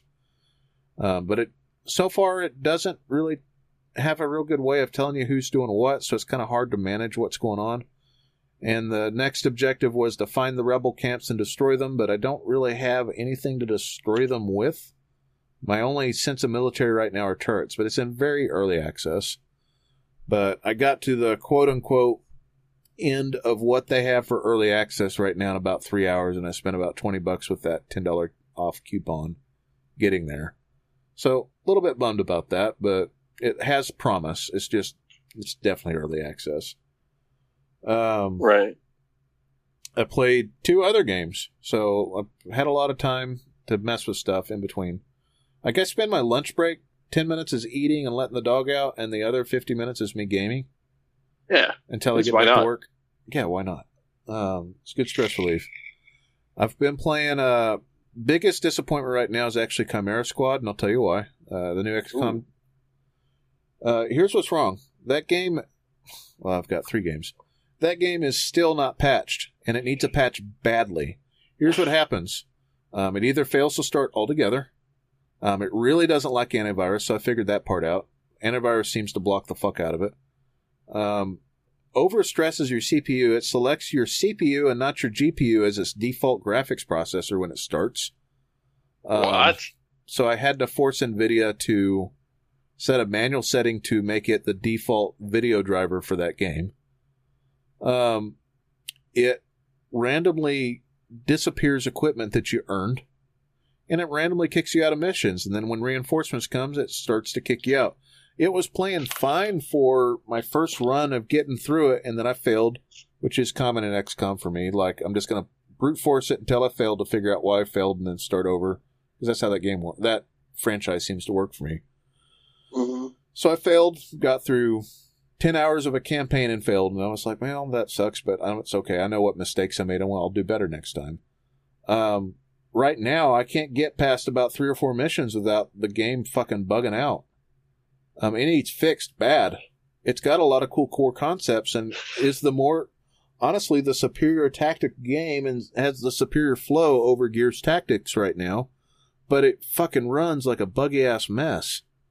And that's weird for Firaxis. I don't know what the fuck's going on with them, but they their dev team's not doing it's not talking about it. And we're over a month or about a month out at this point, and that game still runs like shit. So I'd be cautious with that game until they you see them get past a version 1.0. To that same note, I haven't pulled up I pulled up Final Fantasy again the other day and we're still on version 1.0. Um, pulled up where I was at in the city and looked at the LOD maps on the walls and on the LOD maps on the outside textures and said, This game still looks weird. I never got my, you know, friends of the show that are super fans of Final Fantasy that have already fucking beat it, but I just can't. I want a premium experience right now from that game, and that's one of those games where graphics always do matter to me to the most part, right? I have a set of expectations that have been set for a long time on this remake. I want to wait uh-huh. till they uh-huh. fix that fucking shit, right? Some right. of the fixes for this right now is walking really slowly for the world and hoping that the texture pops in.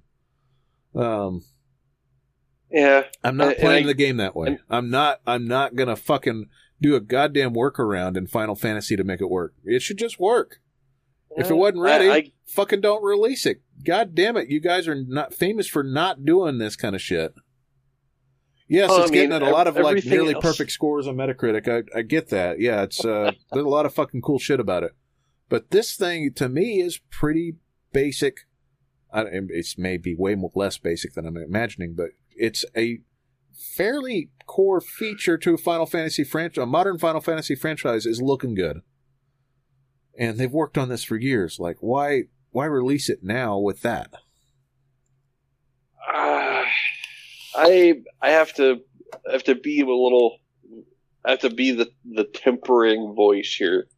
Uh, look at the look at what's happening. Oh, I know. I mean, I know. I, I and I understand.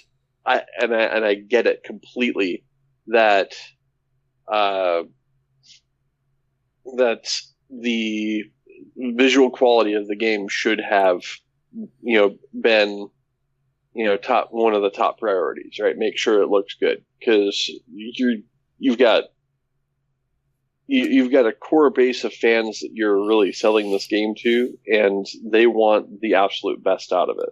I mean, you, me, everybody else included. Um, but it doesn't surprise me one iota that it's still version 1.0.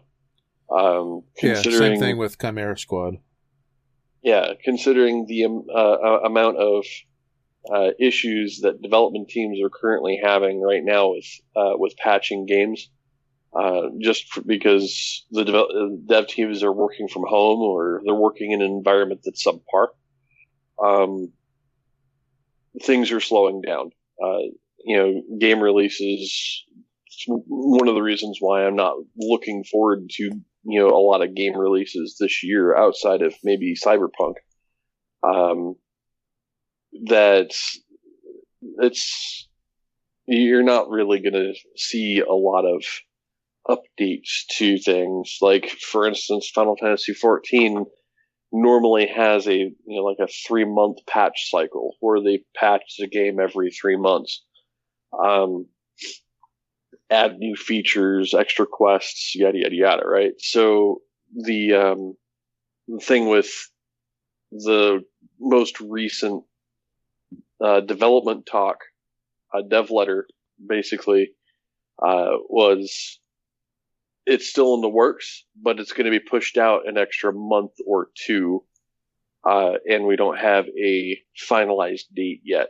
I mean, if you got a team that constantly works on patches for an MMO that works on a three month cycle and they've been able to hit those marks for years saying that it's going to take an extra month or two. I can only imagine what it's going to be like for games that don't have a set cycle. Uh, you know, I've been so, that asshole on Twitter that has repeatedly asked. They'll post more fanfare on the Final Fantasy VII Twitter, and I was like, "And how about that 1.01 patch to fix LOD textures?" Yeah, I mean, it doesn't hurt to let the developers know that that's one of the things that needs to be worked on. Um, but it also, I, I would say, just temper your expectations as to when that's going to happen. Well, I will say the other thing is that at least Gears Tactics runs like a fucking dream. That is the most optimized, bug free game I have played out of everything that I've played by leaps and bounds. The only problem I have with that is the weird difficulty spikes that it has. Um, and the gameplay is a little bit repetitive. The I actually think it needs more. Gonna sound weird. If I could customize the soldiers just a little bit more, and Mhm. have more than like four percent or five percent boost to things when I'm earning loot, it would feel a little bit more substantial. So maybe like uh would it be fun uh would it would you think that like mutators would be fun? Like special conditions? Uh Well, they you know, already during they already do some of that. So to earn additional loot boxes, so to speak, in uh, the level, because that's really what it is. You you see chests that are lying around in the level, and you go and open them as one of your actions. Mhm. Um, they usually, as there's a risk reward with that. They also say that if you beat this mission in 15 turns or less, you'll get an additional epic item. Well, the epic item doesn't feel that epic most of the time. So so it just needs to be, you know, touched up and adjusted. Uh, Yeah. I'm sure that it's probably due to balance. I mean, if you uh, if if you end up giving you know super powerful things, you end up blowing through the game really quick. So you definitely don't blow through the game. There's been a lot of times that I am scraping through by the skin of my teeth on those missions. Uh, it kind of feels like that's Gears, though, yeah, doesn't it, it? it does, but I mean, I don't know. I I think the there's a little bit of a looseness to it that XCOM 2 didn't have. Like as far as tactics games, in my mind, this is how it goes.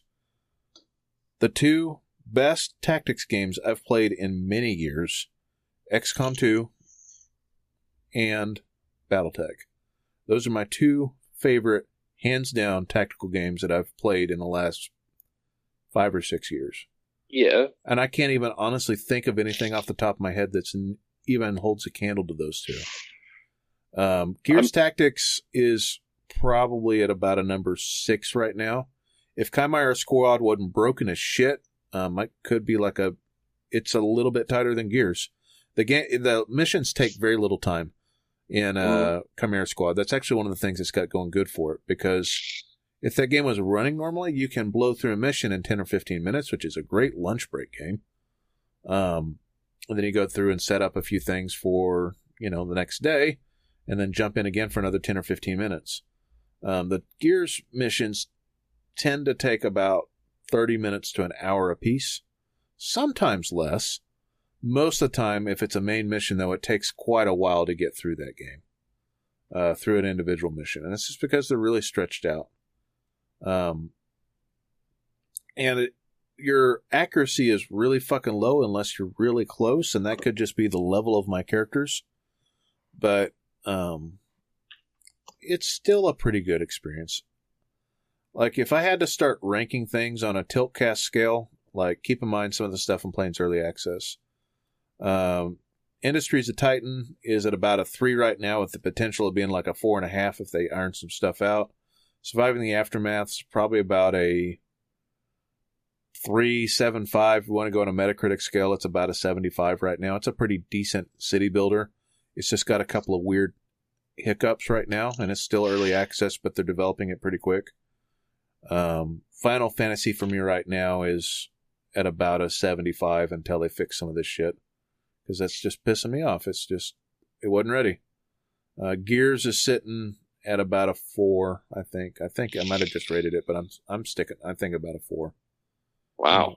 And Chimera would be like a four and a quarter if it wasn't broken. the The broken factor on it right now is putting it about a two and a half because I can't get through a fucking mission.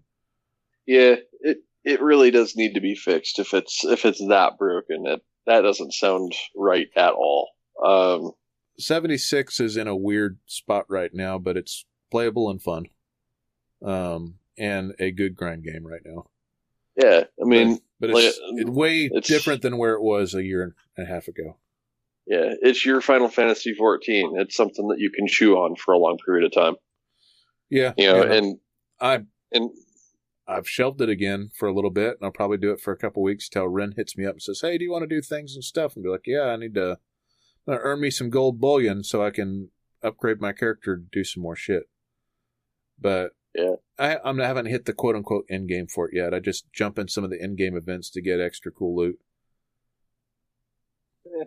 and I really haven't touched too much on Endgame for uh, you know for my game either. I mean, there's raiding, I guess, and uh, to to my credit, and probably to my detriment as far as my character progression path is concerned, I have not raided once on my character. I not once. I've unlocked a few, but I have not ever actually stepped foot in there. And uh, what I found out is uh, Square Enix actually expects people to raid. They, they expect it as part of the part and parcel for the game. To uh, to that end, the next patch when it comes out, whenever it comes out, uh, is going to require people to at least do a set of 24 man raids to be able to progress in the story, which I understand because the raids are them a story unto themselves. They have cutscenes and it explains characters and whatnot. Uh, but uh, the idea that they're basically forcing people to read is it, it's kind of a controversial one because, like me, I haven't raided once. So, and, and I kind of stayed away from that because of WoW, because I was a hardcore raider in WoW. But raids in this game are a little different. So, Yeah, that's just the biggest reason I haven't jumped into WoW is because I know it would consume me for too long. Well, I mean, sure, yeah, you would. Uh, yes, uh, it, it would be the it'd be the same thing if I went back to uh, to WoW, but Final Fantasy XIV is basically this same deal. Only with Final Fantasy XIV, I feel like I've got options. Like I don't have to raid. I could craft you know, and crafting in that game and playing the market and, you know, and doing the whole crafting game is a game all unto itself. And you know, for a person years ago who shat all over, uh, pick and axe games, as I called them back then, um, I have gravitated more towards crafting in any game I play, you know, and I can enjoy a good crafting system in a game. And Final Fantasy XIV has probably one of the best crafting systems I've ever seen in an MMO ever. Uh, it is deep, it's challenging, and it requires inventory management, which you know I'm good at. So, uh, you know, so it's that has been one of the things that's kept me engaged, you know, quite a bit. And I, I desperately needed a game that would keep me engaged for a long period of time. So, I mean, I cannot ever shit on you for playing fun, uh, uh, Fallout 76 because I know you like Fallout. That's cool. They've made some changes. That's cool. And it ultimately, the way that you're describing it, uh, with the bullion and the extra, you know, the extra NPCs in the game and being able to actually build your character the way that you want to build it, you know, seems like they've worked out a lot of the kinks that they've, you know, that I was initially shitting on that game for, which is, you know, which is great. It's a Yeah, good direction that they go. Yeah, I Um, thought there would be more to it with finding a NPC to you know live in your hut and hang out with you. Right now, all it's doing for me is it's a quest. So he's got his own. I've got two NPCs that I can, that can live with me. One of them had a raider story quest that took about uh, five or six hours uh, quest line, and then I found a astronaut that I guess was in cryo that crashed on Earth during this whole thing. And then that astronaut has given me a whole nother set of quests that go along with all this stuff. So um, I Well- can continue to follow the astronaut quest and see what she gives, and then what'll basically happen is I'll get a bunch of radiant quests for some loot at the very end of it, which is what happened with my raider. And so the raider has a bar that I set up. It's just a little counter essentially that's got his name on it. And the astronaut's got like a control panel that I put in my base, and then she gives me quests. Um, and I just she wanders around my base, That's cool. I mean, yeah, but they don't go with me most of the time. Now, parts of the story though, they do work with you on the story quest. So the raider guy came with me on a few missions that I did. Um, same thing with some of the overseer quests, the stuff that had to do with the new story. Um, I had NPCs that were with me in different instance areas, so to speak. So right now, it'll say like you'll be at the Virginia Capitol building, and the Virginia Capitol building will say 30 plus area. And when you go in there, it's got a very limited amount of people or no extra people at all, depending on what kind of store you're doing. Um, like I was doing one in the Capitol building and it said 30 plus, right? And at that point, it's like 45. But I was trying to get my ID set up so that I could join the Enclave, my military ID.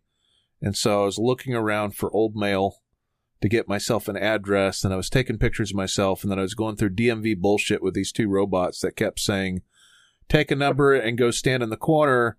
And then that the loudspeaker would kick on and it would attract ghouls and I'd have to fight off waves of ghouls. And of course it set the ghouls at my level.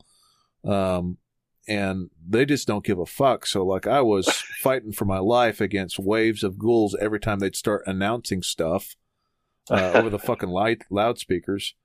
Um, and it kept sending me out like it it was maddening in a DMV kind of way, and th- it was very on purpose. It's like go find mail, so it sends me out to the area immediately around the Capitol Wasteland to look for a mailbox.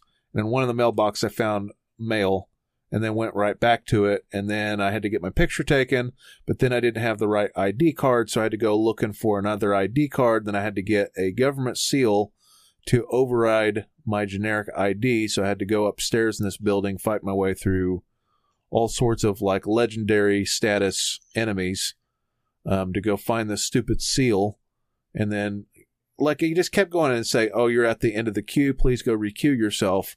And you punch in CQ, and then it would say C one. Please come forward, right? And Oh, then no. you do that for like ten waves because he keeps calling the fucking C's until he gets to you.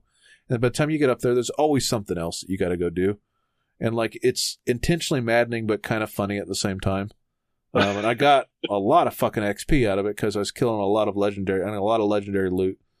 And the nice thing is, I mean, it's you know you've got so much weight you can carry, so it does encourage you to turn in these legendary items if it's not something you're going to use to get legendary currency that you can use at a trader to get random stuff. So yeah. I mean, that it My may only be real maddening, issue right now- like is that the the vendors only have so much currency within a certain time frame. So once you spend like twelve hundred caps, um, you've got to wait several hours before they have caps again. yeah. So then it becomes less important for you to pick stuff up, and then you craft it and then bulk it so that you can save the space, and then you end up selling the bulked crap that you have later, and then you're you know they're out of money again. So like, I unintentionally farm all the time, and I still don't drop everything. I'm still pretty bad about that. So. I get to a point where I'm just dropping like 45 ammo all over the world map because I don't need 2,000 rounds of 45 ammo when it only I only use like 100 an hour. Anyways, I digress. We've gone yeah. on about this shit for a while. We really need to take a break. Yes. Yes. So- Let's go ahead and take a break. We'll be back.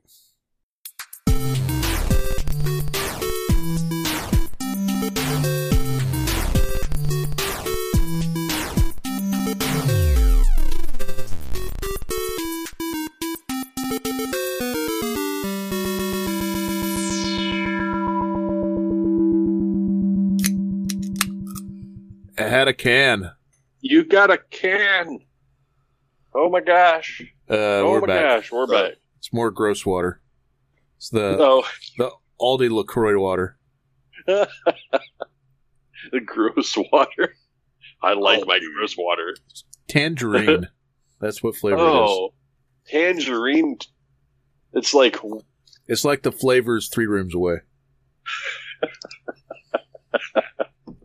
it's it's it's like they they, they canned carbonated water that uh, has been run over an orange peel or a tangerine Yeah, peel. something like that. um, so I actually have a really big story because it's like seven years in the making. Um, the final version of Terraria came out today. Oh boy! The change log on this thing's like 10 pages long.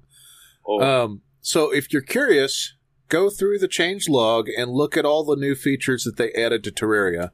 However, I'm just going to tell you, I'm going to be playing Terraria the next week. In fact, I'm actually wanting to play that after the show. Um, and I may sink an unreasonable amount of hours into Terraria, but that game's always fucking cheap. It's on Game Pass. it's on Steam for probably like 10 bucks. Um, if you've never played Terraria, it is a weird Metro digging game. Metroid Ishvania. It's not really Metroidvania because, well, I guess it kind of is. Like you get new pickaxes, which un- unlock different levels of the level, but then you craft and find all sorts of crazy ass loot to make you more powerful. then you got to summon bosses and create your own staged arena to fight the bosses. Um, but yeah, final version of Terraria is done um, Wow. as of today. That's actually the update I've been looking forward to, and it was a total surprise. I just randomly opened Steam today and was like, "Oh, 516 Terraria Day." This is uh, that's what I've been waiting for for months before I jump back into Terraria. So I installed it right before we started the show. Which I don't know why I waited till then because it was like a 12 second install. But anyways, I put it on, put it, you know, reinstalled it, ready to go. Um, I'm ready for Terraria after this show is over. So, anyways, top that news. well, I I can't uh, because Terraria. I, I mean, I I've played through. I don't think I beat Terraria. I think I got close. There was some of the bosses that I couldn't summon or I couldn't deal with solo, um, or I wasn't set up for it. But there is, I'm I'm looking through the the video for uh, they're calling it Terraria Journey's End. Yeah, that's And, the name uh, of the update. Yeah, so the stuff that they've added since I played it, which I mean, admittedly was a while ago, uh, looks very interesting. The it's one of the the games that kind of broke me into doing the pick and axe games, uh, you know, as I called them, uh, the crafting games because it's it seems it seems basic, like on a Minecraft level, uh, only side scrolly. Uh, and it's really deep, actually. There's a lot of different, you know, different types of items and things that you can craft. And of course, the different weapons that you can use. Uh, having a good set of gear will get you a, a long fucking ways in that game. Uh, which to me is laser beams and a good axe or a good sword for close range. Yeah, or, or summoning minions to do all the work for you. Or you could do that. I mean, if you wanted to play that game, but uh, for Or me, it was more like the- a The yo-yos, the yo-yos are unreasonably powerful. yeah. The uh, you know, for for me, it was getting some form of uh, of laser weapon, something that you know can go across the screen, uh, and then uh, uh, and then having a big fucking sword that I could use for uh, close range engagements, because you'll get swarmed in that game. Yeah, I'm super looking forward to playing that right now. yeah, yeah, it looks it looks pretty fucking good. Looks pretty good. Um, I don't know if I could get into it again. Honestly, you know, there's it. It requires a little bit of getting into for me. Uh, but I'll end up getting started tonight, and then uh, there's and then diving in tomorrow probably. yeah, there's no way that you're gonna, you know, that's a multi-game session. I think I, uh, what what do I what do I have on? Oh, I guess I only have 21 hours. I've got about but 85 hours in it. But uh, in uh, in those 21 hours, I, w- I was able to get fairly far. So it's not entirely a short game, but it can be. You know, you know, you can do. There's people that put thousands of hours into this game. So Yeah, my my DM has put like 600 hours into that game. I'm looking at some of the fucking reviews, and somebody, you know, some of them, the top review is 4,693 hours into the fucking game. That's What? because you can. That's because the game loop lets you continue to get stuff and unlock stuff. Right. Um, what else you guys nuts. got in news? I've got I've got things and stuff too. Uh, I, I, the thing that I was working on when we were on break was, uh, well, I, I was uninstalling Doom Eternal. Yeah. Yeah, so, uh, so there has been an update to Doom Eternal that, uh, introduces the Denuvo anti-cheat software, which technically is constituted as a rootkit. Uh, and Denuvo's controversial at the best of times, right? It usually You know, causes things to run worse, doesn't it? It's uh, it's CPU intensive. Uh, it's it's very CPU intensive. So it uh, when it goes to you know to uh, to unencrypt the you know the game files, uh, it will go through a a, a very CPU intensive uh, process, and if it has to unencrypt files on the fly, it can slow your game down. Uh, so it depends on how it's implemented in the game and how it's optimized. Um, but the the the issue that we you can stream games from your PC too. nice. Hey Jason, there's a Oh, mute I'm button not on your muted. Eh, Yeah, yeah, dumbass. Anyway, um, but the uh, with uh, with the the Denuvo anti cheat being added in afterwards, it's not something that you normally see. You normally see Denuvo shipped with the game at launch and then removed later because they thought it was well, you know, it either negatively in fact impacted performance or you know a number of different reasons why they would remove it later and normally it's it's to prevent the game from being cracked like day one right? You know to prevent losses from piracy essentially. Uh, and, and the anti-cheat part of it uh, is to get people to not hack you know the multiplayer version of the game. Adding it in later is kind of ass backwards honestly. Uh, yeah. Usually they you know, use the anti cheat to basically fend off the first month's sales so they can get the sales they need. Right, and and the, in this case, it's added in afterwards, and the way that they had, if if I remember correctly, I believe Doom Eternal shipped uh, with the full version of the game, like hidden away in the files. Like you could play the full version of the game uh, without having. I mean, it was already hacked by the way that it was sent out. Uh, so people could pull the game files from the Bethesda launcher downloader, and you know you didn't have to have that. You'd still have to bypass the login because Doom Eternal does have a login feature where you have to log into the Bethesda account That's weird. uh, uh, which is something that I hated personally. I don't like the integration, but uh, I, I don't like the Bethesda launcher at all. Uh, I I j- only dealt with it because, well, I couldn't refund it after I activated the key, and I wanted to play the game. But I beat the game. I technically still own it, but I don't need to have it on my computer. So I deleted it. I uninstalled that shit. and uh, I I won't have fucking Bethesda rooting around with a rootkit on my fucking system. I don't care. Yeah, I've gotten a lot better about uninstalling stuff so that I don't have a terabyte of games just sitting on my PC for no reason. yeah, I'm looking at my at my control panel right now for you know for games that are installed, and I've got things like Destiny 2 and Warframe and things like that. These are games that I'll probably never play again. You know, uh, Well, I speaking of random shit, Yeah. um, Epic basically released, and I don't, Jason, am I still in your story? Maybe it doesn't matter. No, you're good.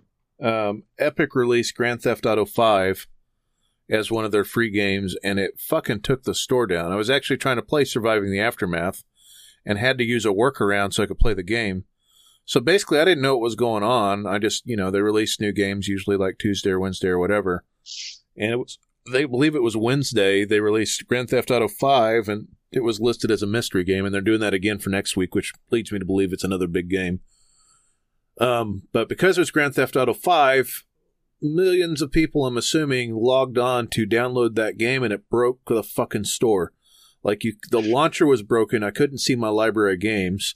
I couldn't log in. I changed my password three times to the point of using a string of curse words to create my password, which is what it is right now. Because it kept saying you can't use any of the last five passwords, and I just started cursing. I was like, wait, that could be a password. So turned a string of curse words into a password. Um, and then I found out I still couldn't log in. So then I just I looked at something that somebody posted about Fortnite, and I'm on my lunch break just trying to goof off for a few minutes. And I saw, oh, you can, it still lets you just click the EXEs and play it that way. So I just found my folder and clicked on the EXE and just started playing my game. But it was super fucking annoying because I didn't know what was going on. And then I just saw on Twitter, like, we appreciate your patience due to the overwhelming demand for Grand Theft Auto 5. We're experiencing difficulties with our store. so yeah, uh, I'm assuming people were creating accounts that didn't have accounts so they could get that game for free. Um, you know, pretty solid ass game. I just I've played it twice. I just I grabbed it too to put on my backlog because I don't have it on PC. Um, to play it later, you know.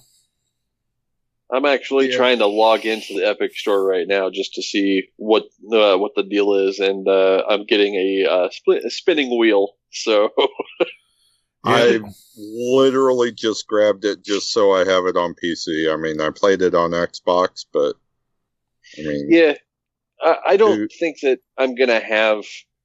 Uh, I don't. I don't have a a drive to play it again.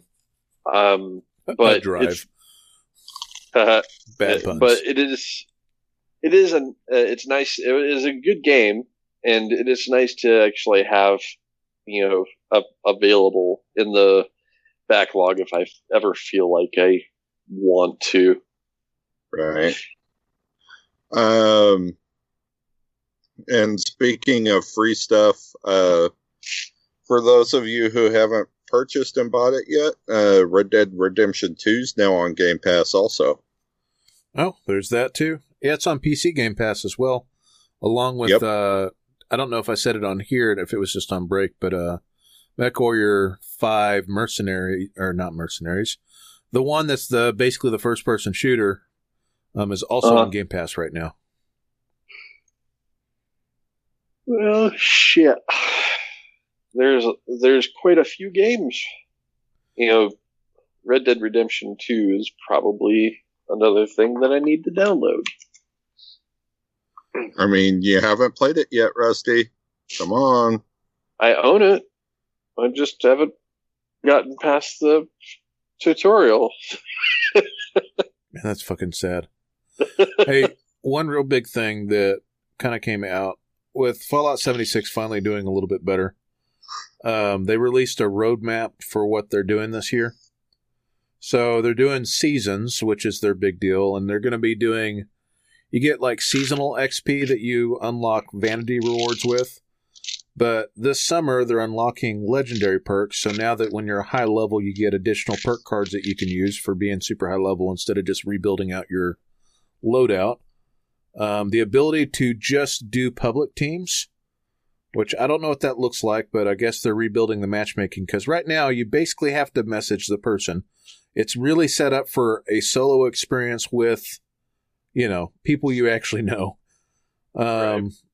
I guess they're doing some new legendary boss events, and then they're going to have um, some additional weekly events. This winter or this fall, they're doing the Brotherhood of Steel storyline, which they're going to add into the game and then they're going, to, supposed to be adding some different ways for low level characters to play with high level characters.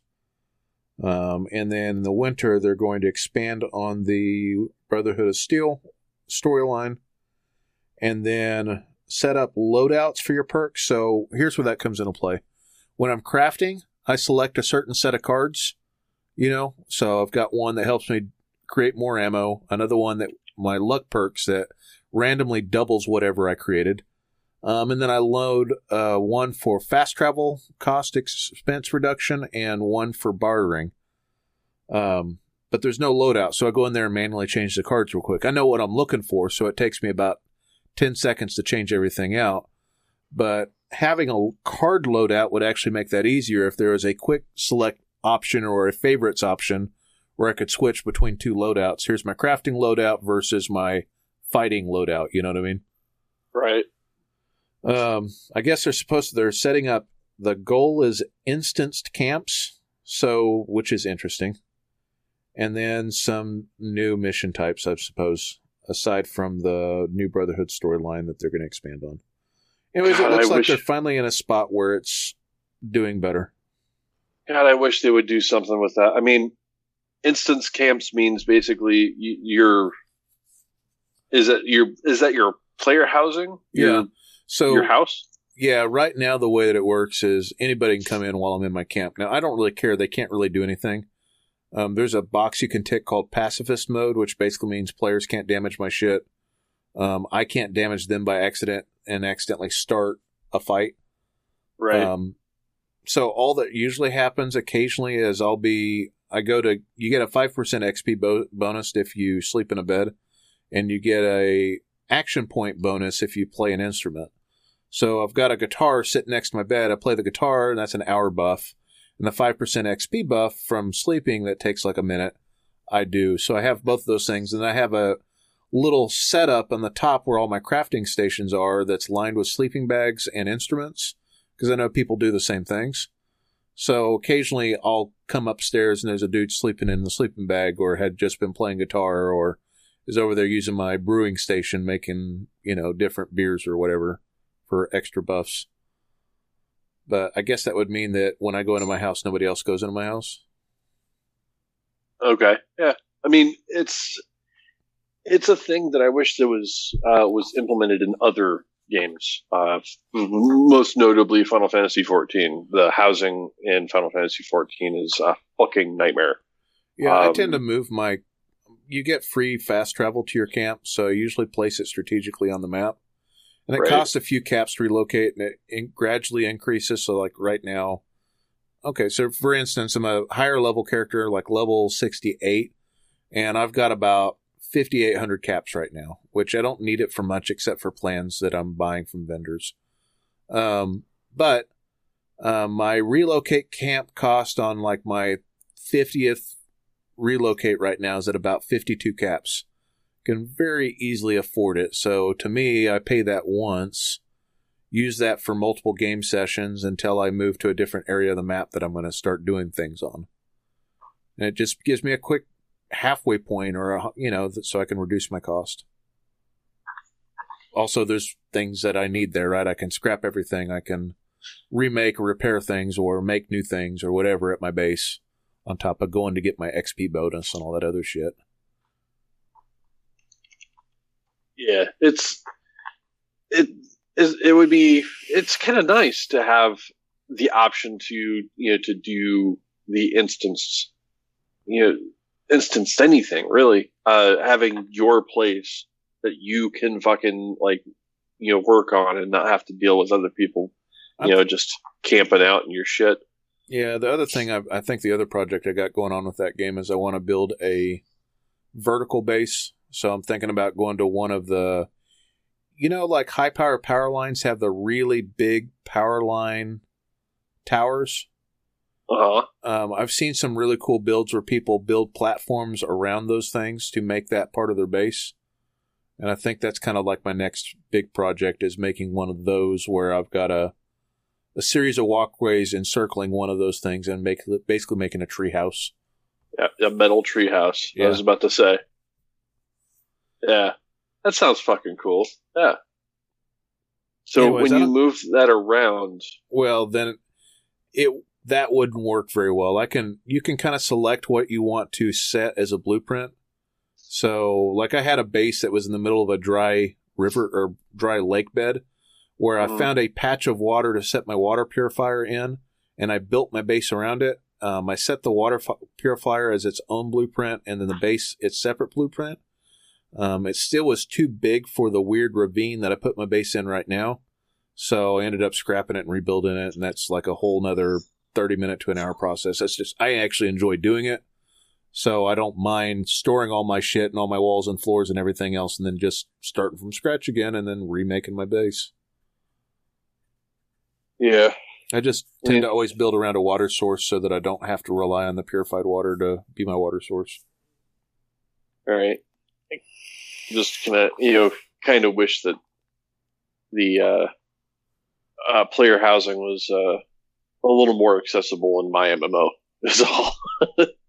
it's it, it it's a deep it's it's a whole other thing that I could Yeah, this is rant about. So super modular. So I mean, you basically can not scrap it, but basically just get all the individual tile sets into a little, you know, into a stored category, and then go through and remake your base however you want. Yeah. And that and you can do something fairly similar in Final Fantasy XIV, but you have to have the plot to be able to do it because there's like housing developments and subdivisions and shit like that, that. But you have to buy a plot, and then you can build whatever you want in it. It's just The the issue you run into with seventy six is sometimes you'll load in and it'll say that somebody else is using your space. yeah. Right. So But it just auto packs it up, though, right? It auto packs it up, and then you can redeploy or you can server hop again. Sometimes I'll just let it, you know, let them have the space so I don't have a redeploy fee. ah, there you go. Yeah, there you go. Uh, I don't got much else. Jason, did you have any final thoughts or anything you came across? Nope, nothing else that I could find that was really newsworthy. All right. Well, do we want to end this show so we can get a little bit of game before you go to work and before I go to bed and before Jason does whatever Jason does? Jason's going to pass out. So find us at tiltcast.com. Find us on Facebook and twitter.com slash tiltcast. Our YouTube channel is youtube.com slash the real tiltcast. Search for us on Spotify and iTunes. Rate us and review us there. Hey, find some friends of the show. We've got Cabbage, KBG. That is Trent. You've also got Pupcast. You've got NoQuarters.net. You've got BMFcast.com. And you've got TVGP.tv. They also play some MMOs. And with that, it's the end of the damn show. all right. Peace. Peace.